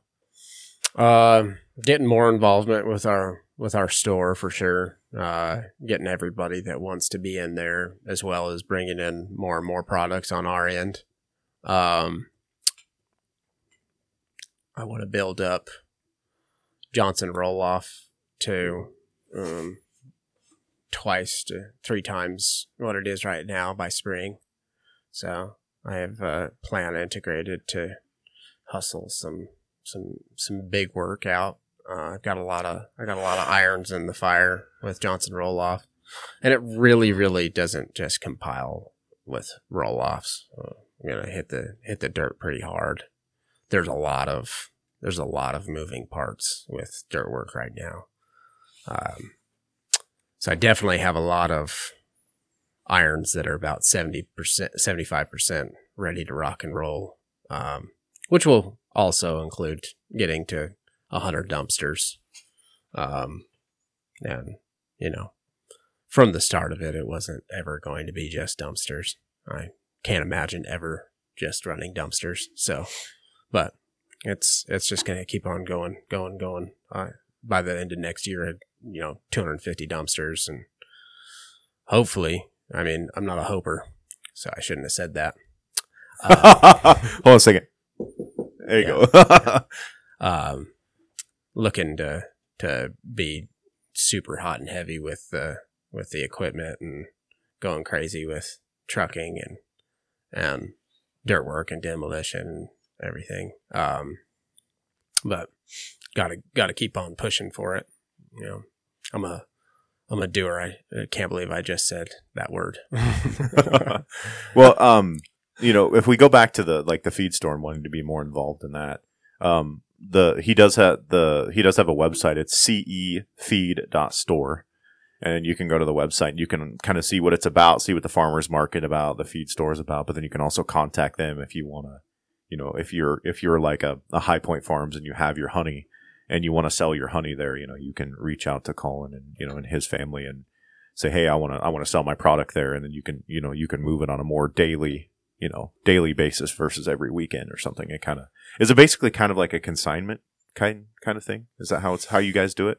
As of right now, we've got like three consigners. Okay. We, we have bought almost every product. Oh, okay. That's in there, but that's not the intention. I got you. It's definitely to. Um, we're still looking for meat producers, dairy, um, and as well as all the artisans. I mean, there's a lot of artisans in Rice County. That, I mean, whatever you make from home and whatever you do from home, let's get it in there. Let's get it selling every day instead of on the weekend. Um, that's. I mean, I really, really the the push for that store is hopefully more um more than what that building can handle. So you Yeah. know. Yeah. and we have we have uh we have just enough space to build another one. So that would be prime, you know, actually built for for what what we're doing. you Yeah. know. And that building is deceptively large. Like I did not realize how big it was until we were in it the other day. Yeah. And it's a really nice building too. We could also we could also have have uh major major remodel and definitely make it Yeah. making something special. So Well, and, and also, aren't you doing office space out there too? Like, if anybody wants an office space, are you still doing that? yeah, office space. Uh, I currently have a, a big bay available as well. 30, For like a mechanic or something like that? yeah, thirty by sixty bay with floor drain and it's got its own bathroom and private office and everything. So about two twenty uh, electric and yeah, have that available and um, three office spaces currently. So haven't haven't had a lick of interest, but it's available. Yeah. So And then, so when it comes to the storage side of things, um, we recently just kind of got this done, but it's uh, the JR storage, and it's just just like it sounds, jrstorage.store, and then uh, you can go in there and look under, you know, like the different storage solutions and kind of pick, you know, what you want and and you know book it from book it from the website, and you'll get it get it all taken care of uh, on the website as well as contact and ask any questions, stuff like that. So I would say on both the feed store uh, and the storage store um, if I remember correctly, the uh, the super amazing fast High Point Farms internet is taking a minute to load the site, but I remember for sure on the feed store that Colyn's phone number is on there, um, uh, and it's also on the storage website too. So you can, you know, there's a form there that you can reach out and, and email to. But I know Colin, you know, you're on the road a lot. You always tell me if you get a question like call, that's probably the the Yeah. best way yeah, because texting and driving or emailing and driving is not the advisable way to do things. Um, but uh, uh, you know, so there's those different options. So like, there's like the covered storage out there for like your RVs and your boats, and or even if you're an over the road trucker and you want your truck to be covered, or you know, or trailer or whatever, your truck, probably your truck, truck. Yeah, uh, to be covered. You know, you can you can do that. unless you didn't have a tarp with you, and it's gonna rain. um, you know, so it's one of those things of uh, it's just it's just interesting to see what you're bringing to the area, you know, and and and how your mind works, and you're like seeing all of these like voids, and you're just like, okay, I'm gonna fill that, and I'm gonna fill that, and I'm gonna fill that. Yeah, yeah, it's a lot slower than I'd like it to be, um, and that's one that's one thing that I have to get used to with with this. Hey, you said you wanted to slow down moving out to Sterling. it's definitely not going to happen. So, but on the flip side, I mean, you already you do have a lot of things going on. So I mean, it's not like it's slow in the sense of you're sitting twiddling your thumbs. Mhm. It's just maybe not progressing. I, I know that feeling. I know that feeling very well. At, at least in my business, I'm like, man, I wish it was. I had like plans that it was going to be doing this, and it's not. I'm like, ah, that's yeah, that's one thing that uh, I hear from multiple individuals that I talk with here in the area is you need to figure out how to deal with the pace because the pace is not your pace. Um, that's hard. That's hard to s- you know. That's that's a actually I struggle with it daily because I want to move and move and move. and nobody's on my schedule. Yes. You know, um, so that's a that's a definitely a big struggle for me. Um, actually, the biggest struggle is I can't move in the way that I want to move. Well, and that's like the when I I text you the other day when I was having those struggles with the storage site that I was telling you about. That I was like, like you know, come on, like we need to get this done, and and and like because I'm like. Like we need to get this done. We need to get this done. We need to get this done. You know, and I'm like, come on, let's go. We need to get this done. And I'm, and like you said, it's like, and I can't, I can't have the expectation that, you know, the per the person's not the business owner. Like they they're not invested in it. Like they're not going to have that same drive and work ethic and like Mhm. vision and everything like that. Yeah. Same thing with the people that are, you know, customers or investors or you know insert whatever it is that your business needs. Hmm You know, like you, you were having to from from what I when you were getting like the appraisal done on that property, you were having to pay double just to get people to come do it. That was my idea. Yeah, because I, I mean, it was going to be December before I could get an appraisal, which I mean, that doesn't doesn't that would never ever work for me. you know, Mm, I I actually spent the time and found appraisers myself, and you know went ahead of it because I'm not going to sit around for even three weeks, and just finally told him, "Well, I'll pay you double and get you out here this week. Can you do it?" And then we ended up working out. Yeah, yeah. Uh, what what's that that adage? The good, fast, and quick. Mm-hmm. You can't you can't have or good, fast, and cheap. Good, fast, and cheap. You can't have all three. Yeah. So you you had you had the you had the good and the fast. So it wasn't cheap. sort of.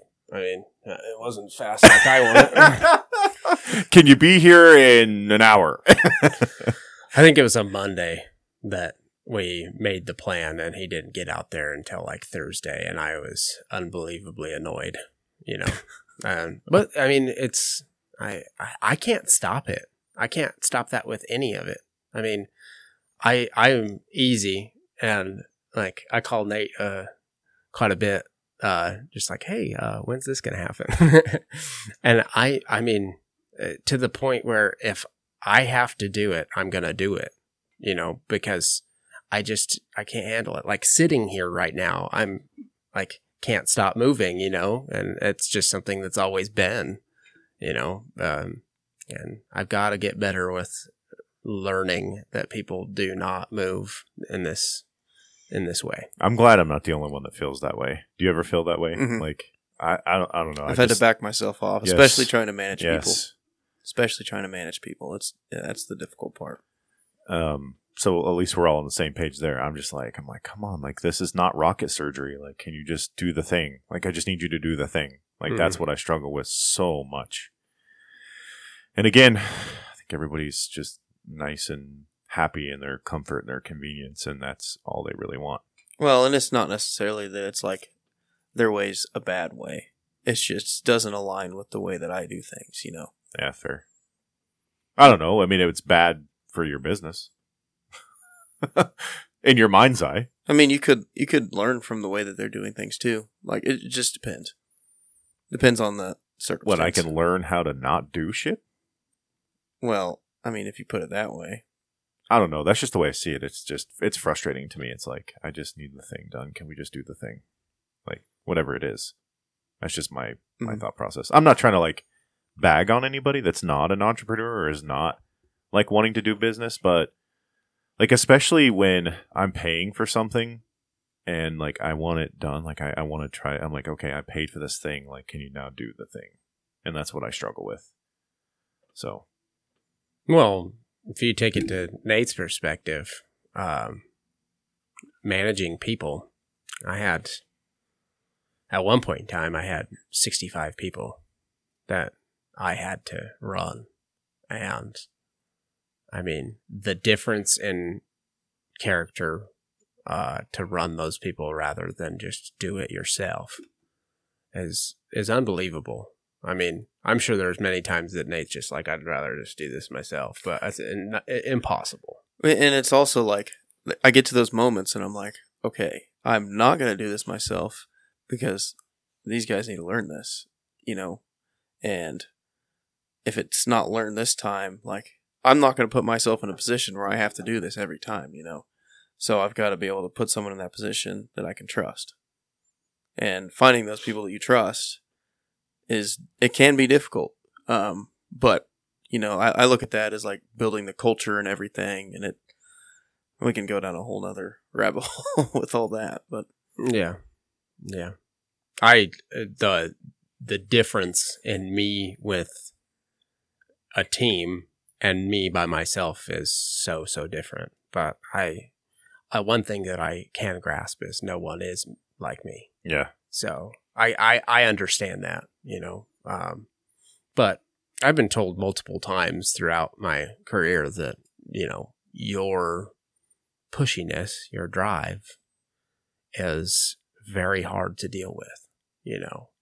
So, and I mean, you you kind of you kind of think about that a lot when you're talking about employees. I mean, if I'm intimidating to an employee, then I need to take it down.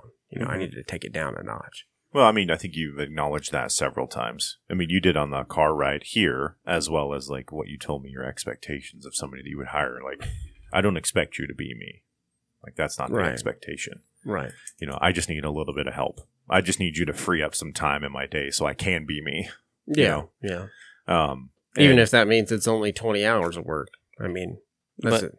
defining clear expectations for those people is very important because like us like we set expectations in our head and we go do it you know it's like a lot of people are trained to have those expectations set for them and if they're not put in place then they're just gonna do their own thing you know which in that comfort and convenience usually is a whole lot of nothing. Yeah.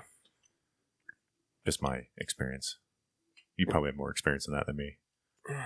Well, I mean, technically, in a labor aspect, I mean, you can't you can't hardly get anybody to labor anymore. So, I mm-hmm. mean, you and and giving them an expectation that's also driven off of their pay, and they think my pay is this, and I will do this, and that's that.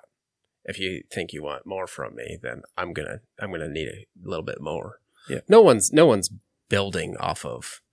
I mean, a lot of people think they need to get a raise and then they fulfill those expectations. Yeah. You know, Andy talked about it. He's like, I want you to come to me and ask for a raise and make it to where I cannot say no to you, Mm. you know, because you're that valuable to the com- company.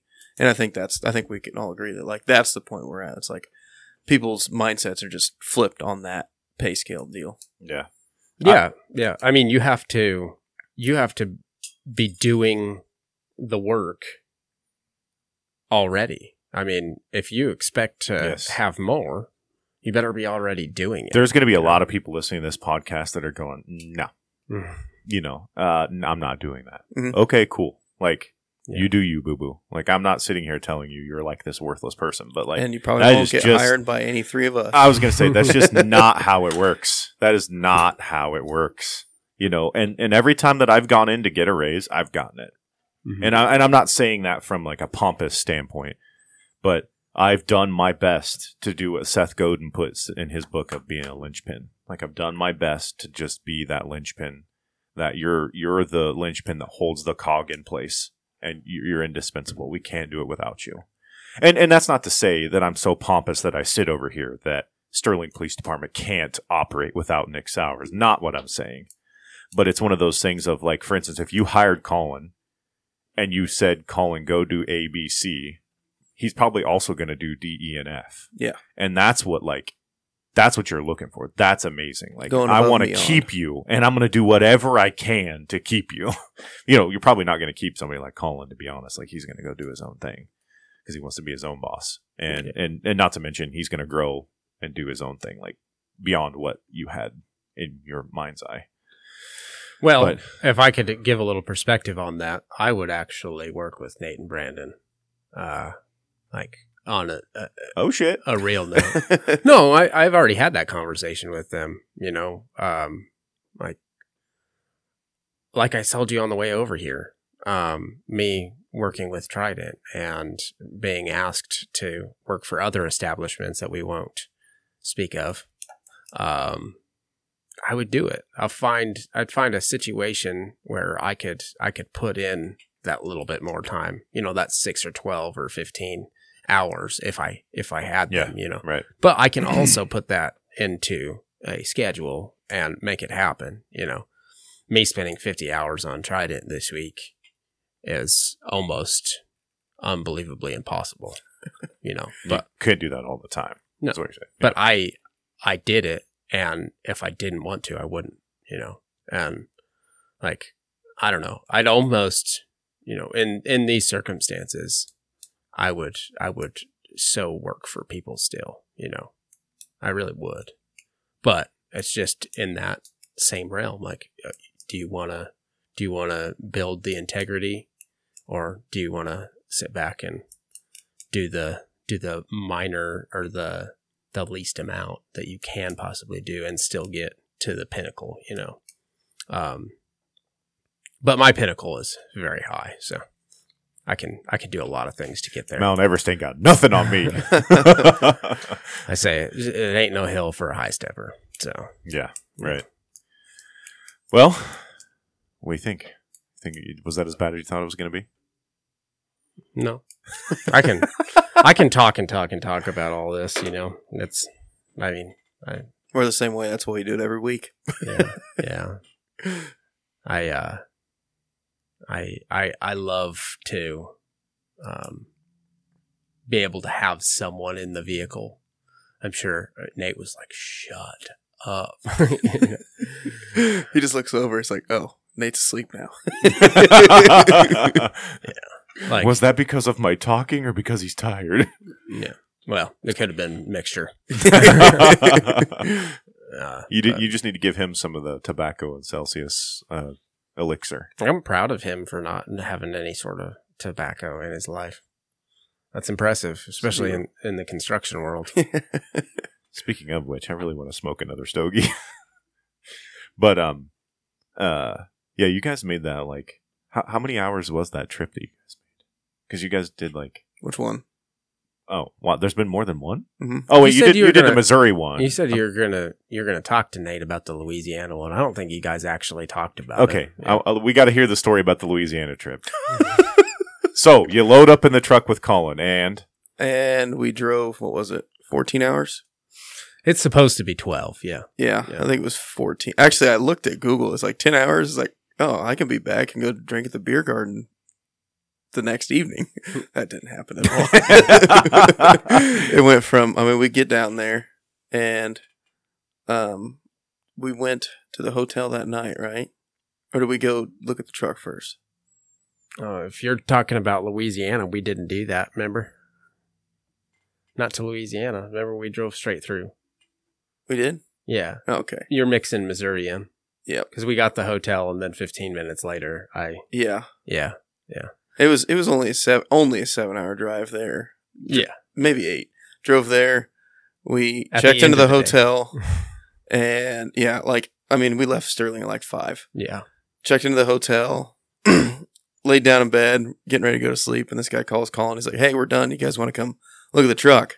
I'm like, "Okay, we'll go look at the truck, and we will uh, just bring it back to the hotel if he buys it, and we'll sleep for a few hours and then drive back."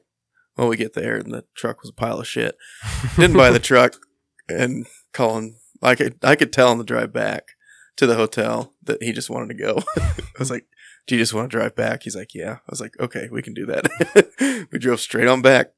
So did they charge you for like the night's hotel and stuff still? Oh. I didn't even talk to him. The guy was a little goofy, but I just figured, you know what? I mean, I got so much to do. I was not wanting to leave at that late that day, but it just kind of popped up that way. But uh, yeah, I mean, that actually turned into quite the situation because we we did not make very good time. Mm-mm. No, I don't know why, because we were empty.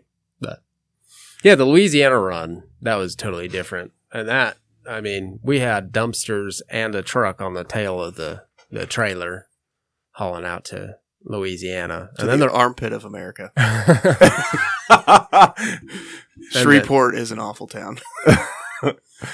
and then you know the ride back was uh, something else, and I that's for Nate. was that was that the ride back where you were driving the truck on the way yeah, I drove that green Chevy that he's got that hasn't really drove around It's- much. that's the one you just sold, right? Yeah. drove it all the way back. Which is funny because it went back to Mississippi. oh, it So- was it.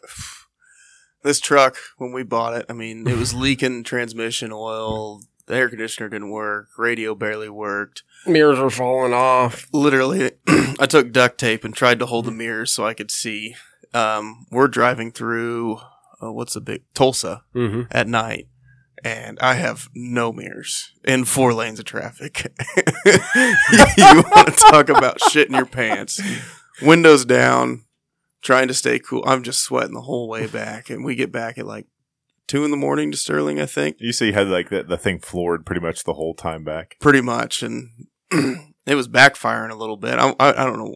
Colyn probably can tell you why he was doing that, but O2 sensor. okay. Well, it was just blowing smoke out like crazy whenever it did, just fogging up the road, and it was it was a fun trip. that was a no sleep one though. That Mm-hmm. was yeah. I didn't I didn't really expect Nate to not want to sleep. So We did it. good deal. Yeah. I was uh six pack of Celsius on the way back, probably at least.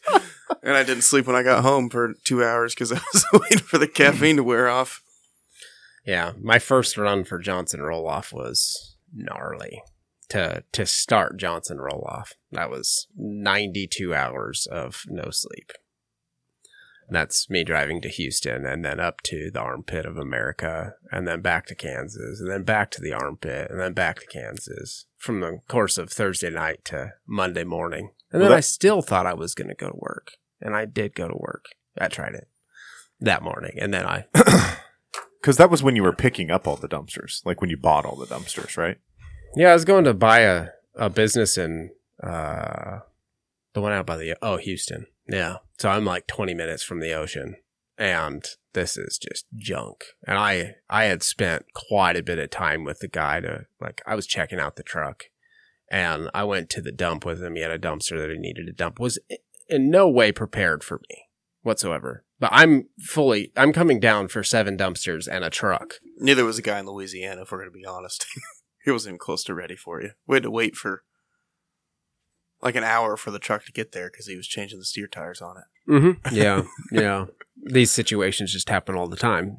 Um, but yeah, I looked at that truck and we drove in it, and of course, the landfill in Houston is like two hour minimum. You're on the landfill. They have to pull you around because it's just a massacre of mud and sludge and dozers pulling you to where you need to dump and this, that, and the other. Well, I finally, I mean, I, I pretty much made up my mind when he drove in the driveway, but I was thinking, you know, this is a Cummins. I can, I can do this in a flash. Like I'll, I'll fix it. I'm just thinking, Colyn, you're just starting out. Why do you want to do that? So we're going back to his house and I finally, I tell him, I'll take a couple dumpsters. Like I don't even want, like the dumpsters were pretty well trashed too. So I told him, let's load up a couple dumpsters. Well, he has nothing there to load them with. So we back the, the truck on the trailer and dump two dumpsters off with the truck on the trailer. and then I call Mr. Louisiana and uh, at this point, I mean, it's it's probably three o'clock in the afternoon the next day, and I'm gonna drive all the way to it's called Haughton, Louisiana, from Houston. And he says, "Well, I'm going four wheeling, but you can sure come get some dumpsters." So I make that trip, and I get some dumpsters, and then I told him I want everything, but I can't do what I want to do without your equipment. Well, I didn't have anything to, you know, move dumpsters around with. So he had a trailer and I got the dumpsters and then I turned around, went back again, no sleep, still going, you know, and go and get that. And then there is no lights whatsoever on this trailer. I mean, it was backed into, I mean, I don't even know what. The wires are gone. Like, it looks like a T Rex just shredded this thing. So, in the middle of a rainstorm, I rewire the trailer and get all new lights put on it. And I'm carrying, I think, three, I'm carrying three or four dumpsters on this trailer all the way back from Louisiana. Is this when the bridge thing happened? No, that's the that's the next the next trip. Or sorry, two trips after that. I just kept on going back to Louisiana. I think there was eleven of them total. It wasn't it wasn't great. So you Ever. could have been a part of that. Eleven trips to Louisiana. If if he went on that one, he'd never ever want to see me again. Sure. oh, I lost your number. I mean, uh, I mean, it was it was pretty bad. So I have a loaded gooseneck at home of dumpsters that I just drop, and I I immediately turn around to go back and get the trailer and the the most dumpsters I can fit on it, and get back, unload the gooseneck, and still go to work, and then eventually the owner of that company says, "Colyn, you are not working." At my ninety five hours at this point by the time I drive to Hutchinson and sit down and I fall asleep while I'm talking to him, but I'm going to work. I'm going to work. I'm going to work. Just like, go home, go to bed. I didn't. No, no. I, I, I made it to the truck door and then, uh, I was asleep until 4:30 that afternoon. That's all I remember. I remember opening the door. Can you believe this guy got nine hour nine hours of sleep last night? It's crazy. It was a beautiful thing. He can run. He can run for three days. That's what I told him. I said, "You're ready for the next like 48 hours." he goes, "Yep." Yeah, yeah. I had I that I had a South Carolina run that almost went to a, a number one spot over the Dallas or the Houston to Louisiana and Kansas, and then yeah, that whole run. Oh my goodness, I got caught. I've never seen a tornado in my life. Until So- then, Yep. Yep. And I mean, I was going 30, 20 or 30 miles an hour for 500 miles through all these storms. Yeah. And it's Father's Day weekend and I'm getting home and nothing's going to stop me. And I just ran and ran and ran. But that one was like 82. So that one was rough. I'd be uh, dead on the side of the road somewhere. I was going to say, I think I think this guy's a cyborg. I I don't think he actually Freaking sleeps. robot. Yeah. he just tells us he does. well, you know, I do hit that, that, that moment and I am not happy whenever I get that tired. I mean, it's, it's not a pretty sight. Oh, you looked pretty tired in the cafe the other day because that was like the 48 and then like three hours, wasn't it? Like two or three hours. Yeah, yeah. I did not feel good at all yesterday. I was say when you walked in the cafe, I was like, oof. I was like, man, you look so beat. Yeah, yeah. And then I I put on my presentation for my for my new employee, and I don't think he was super excited about it either. But at least he's going to come to work. So At least he wasn't completely off put by it. It's Yeah. like, you don't expect me to work 48 hours straight, do you? yeah, yeah. So yeah, that's how it is with Colyn. Well, you know, we're definitely going to have to have you back on the podcast sometime to kind of see where you're at and like where you progressed and like what's next. Yeah, you can get a little bit more perspective on the early years of Colyn too. There's a lot to talk about with me. But uh, you know, I, I kind of wanted to get into that, but I didn't. Well, number one, we're at two hours right now, but number two, like I wasn't sure what all you were comfortable with sharing there. That's like what the the few doors that you did open. I did kind of you know venture back down th- them a little bit, but I wasn't exactly sure what you were comfortable with sharing in the the public space. So. I'm a pretty open book. Yeah. So. Yeah. We've had some really good conversations. I have to admit, you know, the times that you do, I guess, I, I guess slow down would be the wrong word, but like, you know, we've we've sat and had some really good, deep conversations, and I stood and talked to you for oh, how long was I? I think we were- there? we were That there- was a stupid move too, because I totally could have gone to bed. I don't know why I did that. I don't know. We were there for like two, two and a half hours, that, maybe. that felt just like for, talking. that felt like forever. And of course, I'm Damn, cold. man, conversation with me time is forever. Shit, it flew by for me, but whatever. I'd Okay. rather be sleeping. no, it, it felt like forever. But what I'm trying to get at is like that situation. I couldn't go to bed then because I was out in the. I had a T-shirt on that night, and I could not get my brain to shut down. And then I ended up, yeah, it was just kind of like Friday night. Like all that right. was that was when you got the bad news about the land, and like we were just talking that over, and then it went further from there. You know, like into went- your personal life and Yeah. everything like that. it went nasty. yeah. I wouldn't say nasty. That's I don't know. I just I like hearing people's stories. I mean, that's like I think this podcast is more therapy for me than it is anyone else. You know, I just enjoy hearing that, getting the perspective, and just seeing people succeed and what they've overcome and what they're overcoming and stuff like that. So And it does help people that listen too, you know, like we started from the beginning. If we can help one person with a story, you know, like if your story helps one person, then it was all worth it. You know. Who knows? There might be some. You know, we have some teenagers that listen to the show of maybe they're going through the exact same thing where their parents are beating them into the dirt and they're like, "Whoa, like maybe I could be like that guy. I could do this." You know? We could go crazy with something like that because that's that's one thing. Whenever I say if I got somebody dealing with something, I won't even bring up my life, but I will give them tools to get over it. You know, Mhm. because I mean, it's it's rough. Uh, I mean, I haven't overcome everything. Obviously, Yeah. that's why I'm so crazy. That's why you guys think I'm an animal because I mean, I, I the work is what you know keeps keeps it moving. You know, my brain doesn't have to have to think about The other childhood. stuff. Yeah. Yep. It never goes away. Yeah, that's a fair point. Didn't even think about it like that. Well, that's something that those listeners can can relate to Mhm. because I mean, you won't ever let go.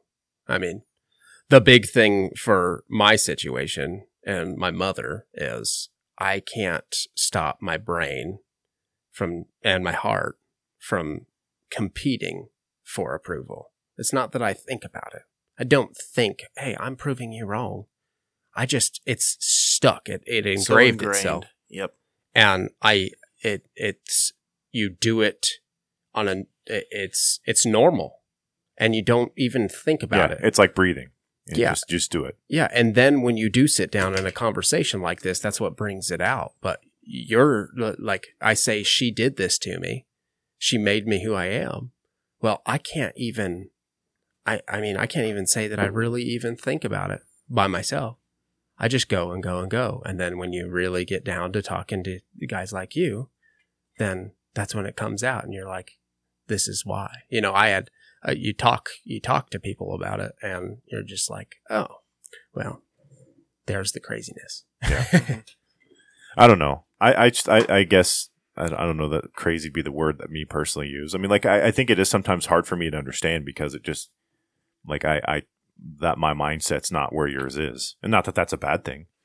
Um, I mean, we definitely have some commonalities, but um, I don't know. Like some people see it as crazy or off-putting, or you know, um, I've heard some people tell me like that, you know, you've got like some lofty goals, almost in the sense of like he'll never get that. Like that's the undertone that you're like hearing in it. And I and I'm just like, you know, I'm like if there's anybody that's gonna uh, accomplish that, it's gonna be him. Like that's what I tell those people. Like they've never come out and said it, but it's like you said, like you can kind of feel like what they're yeah feeling or you know what they're they're saying without saying. you were it. third person you were talking third person there you were saying me is that what you were saying right there What do you mean? Him am i am i him is that what you're saying That was right saying that like you couldn't do it. no these people that you're talking about Yeah, yeah, you I'm like him? you Yeah. you are like if anybody can accomplish it, it's you. yeah Like when it comes to these goals. yeah Um, and then and I firmly believe that. Like Yeah. there's there's no question in my mind about that. Absolutely no doubt. hmm Um, and I wish I were a rich person. They could just be like, here's the things that you need. Like, Yeah. let's do this. Yeah. Because I would do that in a freaking heartbeat. yeah In a heartbeat. But alas, I am a poor, poor boy from a poor family. Somebody We should make a song like that. I'm pretty sure there's probably a country song that's No, like there that. is. I'm just a poor boy from a poor oh, family. okay. well The joke's bad when you have to explain it, Nate. Maybe You- it just wasn't a good joke. you I can hate be you. you can be the difference in your family Yeah. you can be Flip the, the script. you can be the one that that broke free Yeah. Uh, we were a middle class family, not necessarily poor. My mother was definitely poor. Mhm. growing up, but um, I don't know. I just like my idea of of what I want to do for people is like if I ever won the lottery, which I don't play it, like I'd like to pay off people's mortgages to be Mhm. able to give them like the freedom to go just live life. And if they, most people would squander that, and I understand that, but like just to say like that I did that, like not not from a look at me, but like I just like helping people, and I just see like for me, I I look at, um, But if that just helps one person, yeah, it's kind of like the podcast. yeah. I mean, I just look at like me, like my my mortgage is seven hundred and sixty seven dollars a month. Like, what could I do with an extra seven hundred sixty seven dollars a month in the in the bank? You know, I mean, could I sell my house, find something smaller, blah blah blah, live in a you know a camper or something, and not have that? Sure. So I mean, I put myself there. So I'm not saying woe is me, but I just uh would love to be able to do those things. Like if I were ever, you know, a Warren Buffett or whatever. But let's face it, those people don't get rich by just giving money away. So it'd probably have to be tempered. But like that's just kind of what I'd like to do. I'm glad you say let's face it and didn't say that'll never happen for me because it can. Yeah, I want it to. I Yeah. hundred percent want it to. Yeah. Um, and I would love for it to. Mhm. Um, and I just try to drive in like the things that I'm good at, whether it's the technology or talking to people or giving advice or doing research or making connections or you know whatever it is like that's i just want to fill those gaps in the same way that you are it's like you know when you were like when we were having that really long conversation we're like i just wish somebody would like step up and help Mm-hmm. And like that just continued to just ring in my mind like just over and over and over and over and then i finally was like hey you know like you want me to help you hire people or like whatever else like what else can i help you with you know You know, uh, Nate helping me out.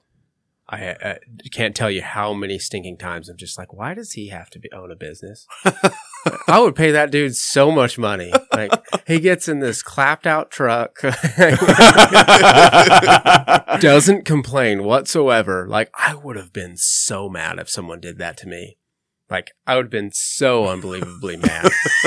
Like, and he he may have been mad and just didn't show it because I totally wouldn't have showed it either. I'd just been like, when I get home, oh. i'm cussing that guy while i drink my first drink but but seriously, like that's uh, You hear that, Brandon? Nate's got options. You better treat you better treat him better. just generally like a another person that doesn't complain because like I wouldn't like uh, like business wise like if you're making money, there's no reason to complain, you know. So I mean, I Nate's helped me through many problems, you know. Whether I can't drive two vehicles at the same time or something like that, like, and just no complaints. So that that's that's literally employee wise. If if you could have an employee that just is like Nate, that'd be nice. I just like to help people and solve problems. You know, problem solving something that I've always been well, not always been. It's something that's been trained into my brain and I can you can give me an issue and I will figure it out.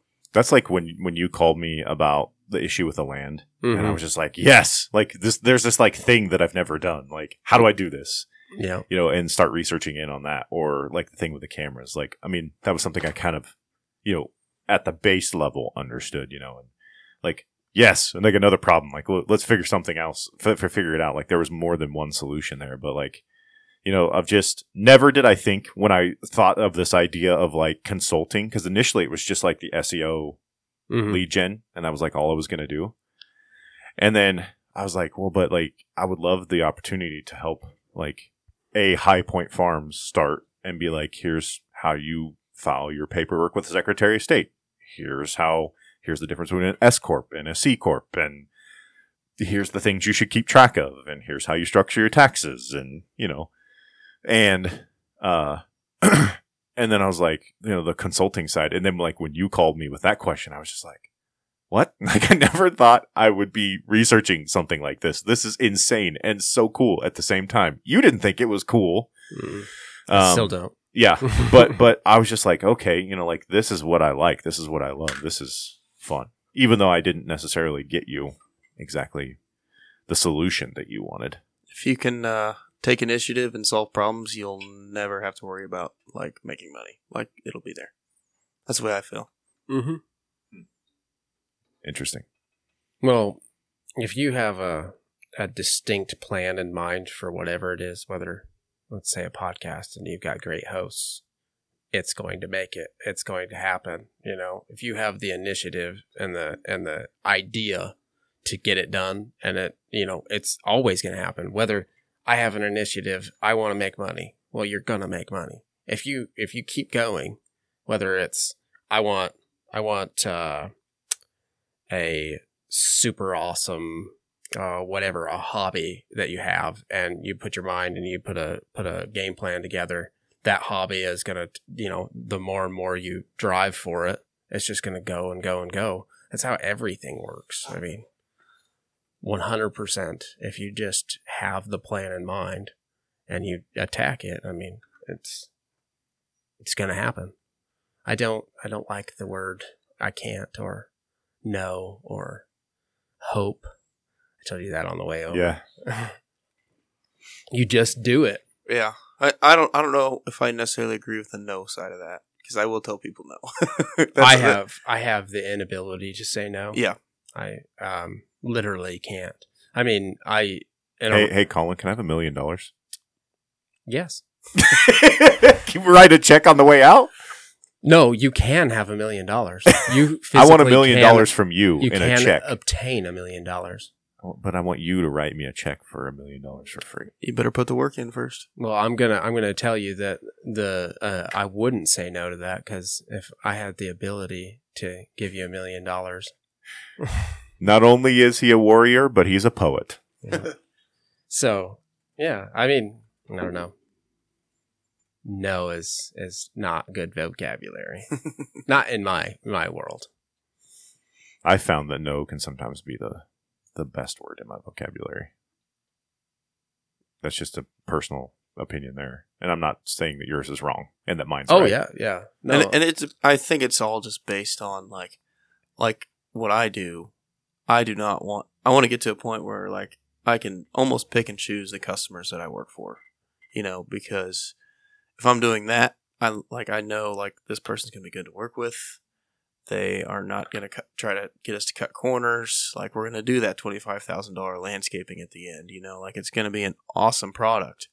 And versus someone that is like budget, budget, budget, budget, budget, and like saying no, to, like that's a headache. And I saying no to something like that is what I mean. Mm. Yeah, and see, I have perspective on that though. I have this conversation with the owner of Trident as well. Um, he's looking for the ultimatum, like how do we get to 10 million? How can we make 10 million a year? You know, and I tell him, you take every single job, every single one that comes. You never don't do a job. And I mean, if you look into his situation, he's letting go of $5,000 jobs and, oh, that one's not going to be great. I don't like those people. I don't like this. I don't like that. Me, do them all. Do every single one of them. If you want 10 million, get 10 million. Yeah. If you take every single one, now everybody's version of go, go, go isn't, isn't, you know, it's not always going to be that way, you know. Uh, everybody's got their own perspective how they want to run things. Obviously, Nate and Brandon do a very good job with how they run things. But if you want 10 million, get 10 million. Do 10 million jobs. You know. Eh, The the if the work is there, do it. And be be the one that does it. You know, if it's being handed to you and you're saying no, then you're not going to get 10 million. So, I don't know. I would do every single one of them. I think I think if Colyn could drop the mic he's talking into right now, he would He would. because that was that was good. Yeah. Well, another thing. It's just confidence. It's not cocky. I am not cocky. I think people confuse confidence with arrogance because I, I think it's easy because they see like cocky people in the world, you know, or between Instagram influencers or whatever. Mhm. Like there is a significant difference between confidence and arrogance, and they can be very easily confused from the outside perspective. Yeah. I, I've definitely been called both for sure. Sometimes by my own mother. Mhm. And I'm like, no, no, no. I'm like, I'm not being arrogant. I'm being confident. Like, Mhm. it's like, like for me, when it comes to shooting, like I run a gun and I run a gun well. Yeah. I am, and I know that because I'm confident in it. It's not an arrogant thing. Arrogant, arrogance means like I say it, but then can't do it. Mhm. And, uh, I can do it. So that's confidence. It's a very, very big, like thick, distinct line in my mind between the two. Oh yeah, yeah. But it's hard for people to see. Yeah, it's all perspective. Yep. All right. Should we wrap it up? Colyn's like, I gotta go. I got work. Is there work? Work. So I guess that's it for uh, with having Colyn on. You know, he was uh, a man of wisdom beyond his years, as Nick would put it. Um, we we appreciate you coming on, and I'm sure we'll have you on again one of these days, and we can talk more about childhood life or whatever can, you decide. I can talk and talk and talk. yeah, so we can. uh We'll put another episode together one of these days. It may be a year from now. It may be ten years from now, but we'll do it. Um, We might all be millionaires. yeah, that's the goal. We will be. Um, we uh, appreciate everybody listening, and uh, we just uh, appreciate the likes, shares, reviews. Go check out all Colyn's businesses. Um, if uh, you guys want to get in contact with him, you can find his information on those websites, social medias. Um, you can get a hold of us, and we can connect the dots with Colyn too. Um, so we just appreciate all you guys, and hope you have a great week. Yeah, we'll catch up with you guys next time. Have a great one.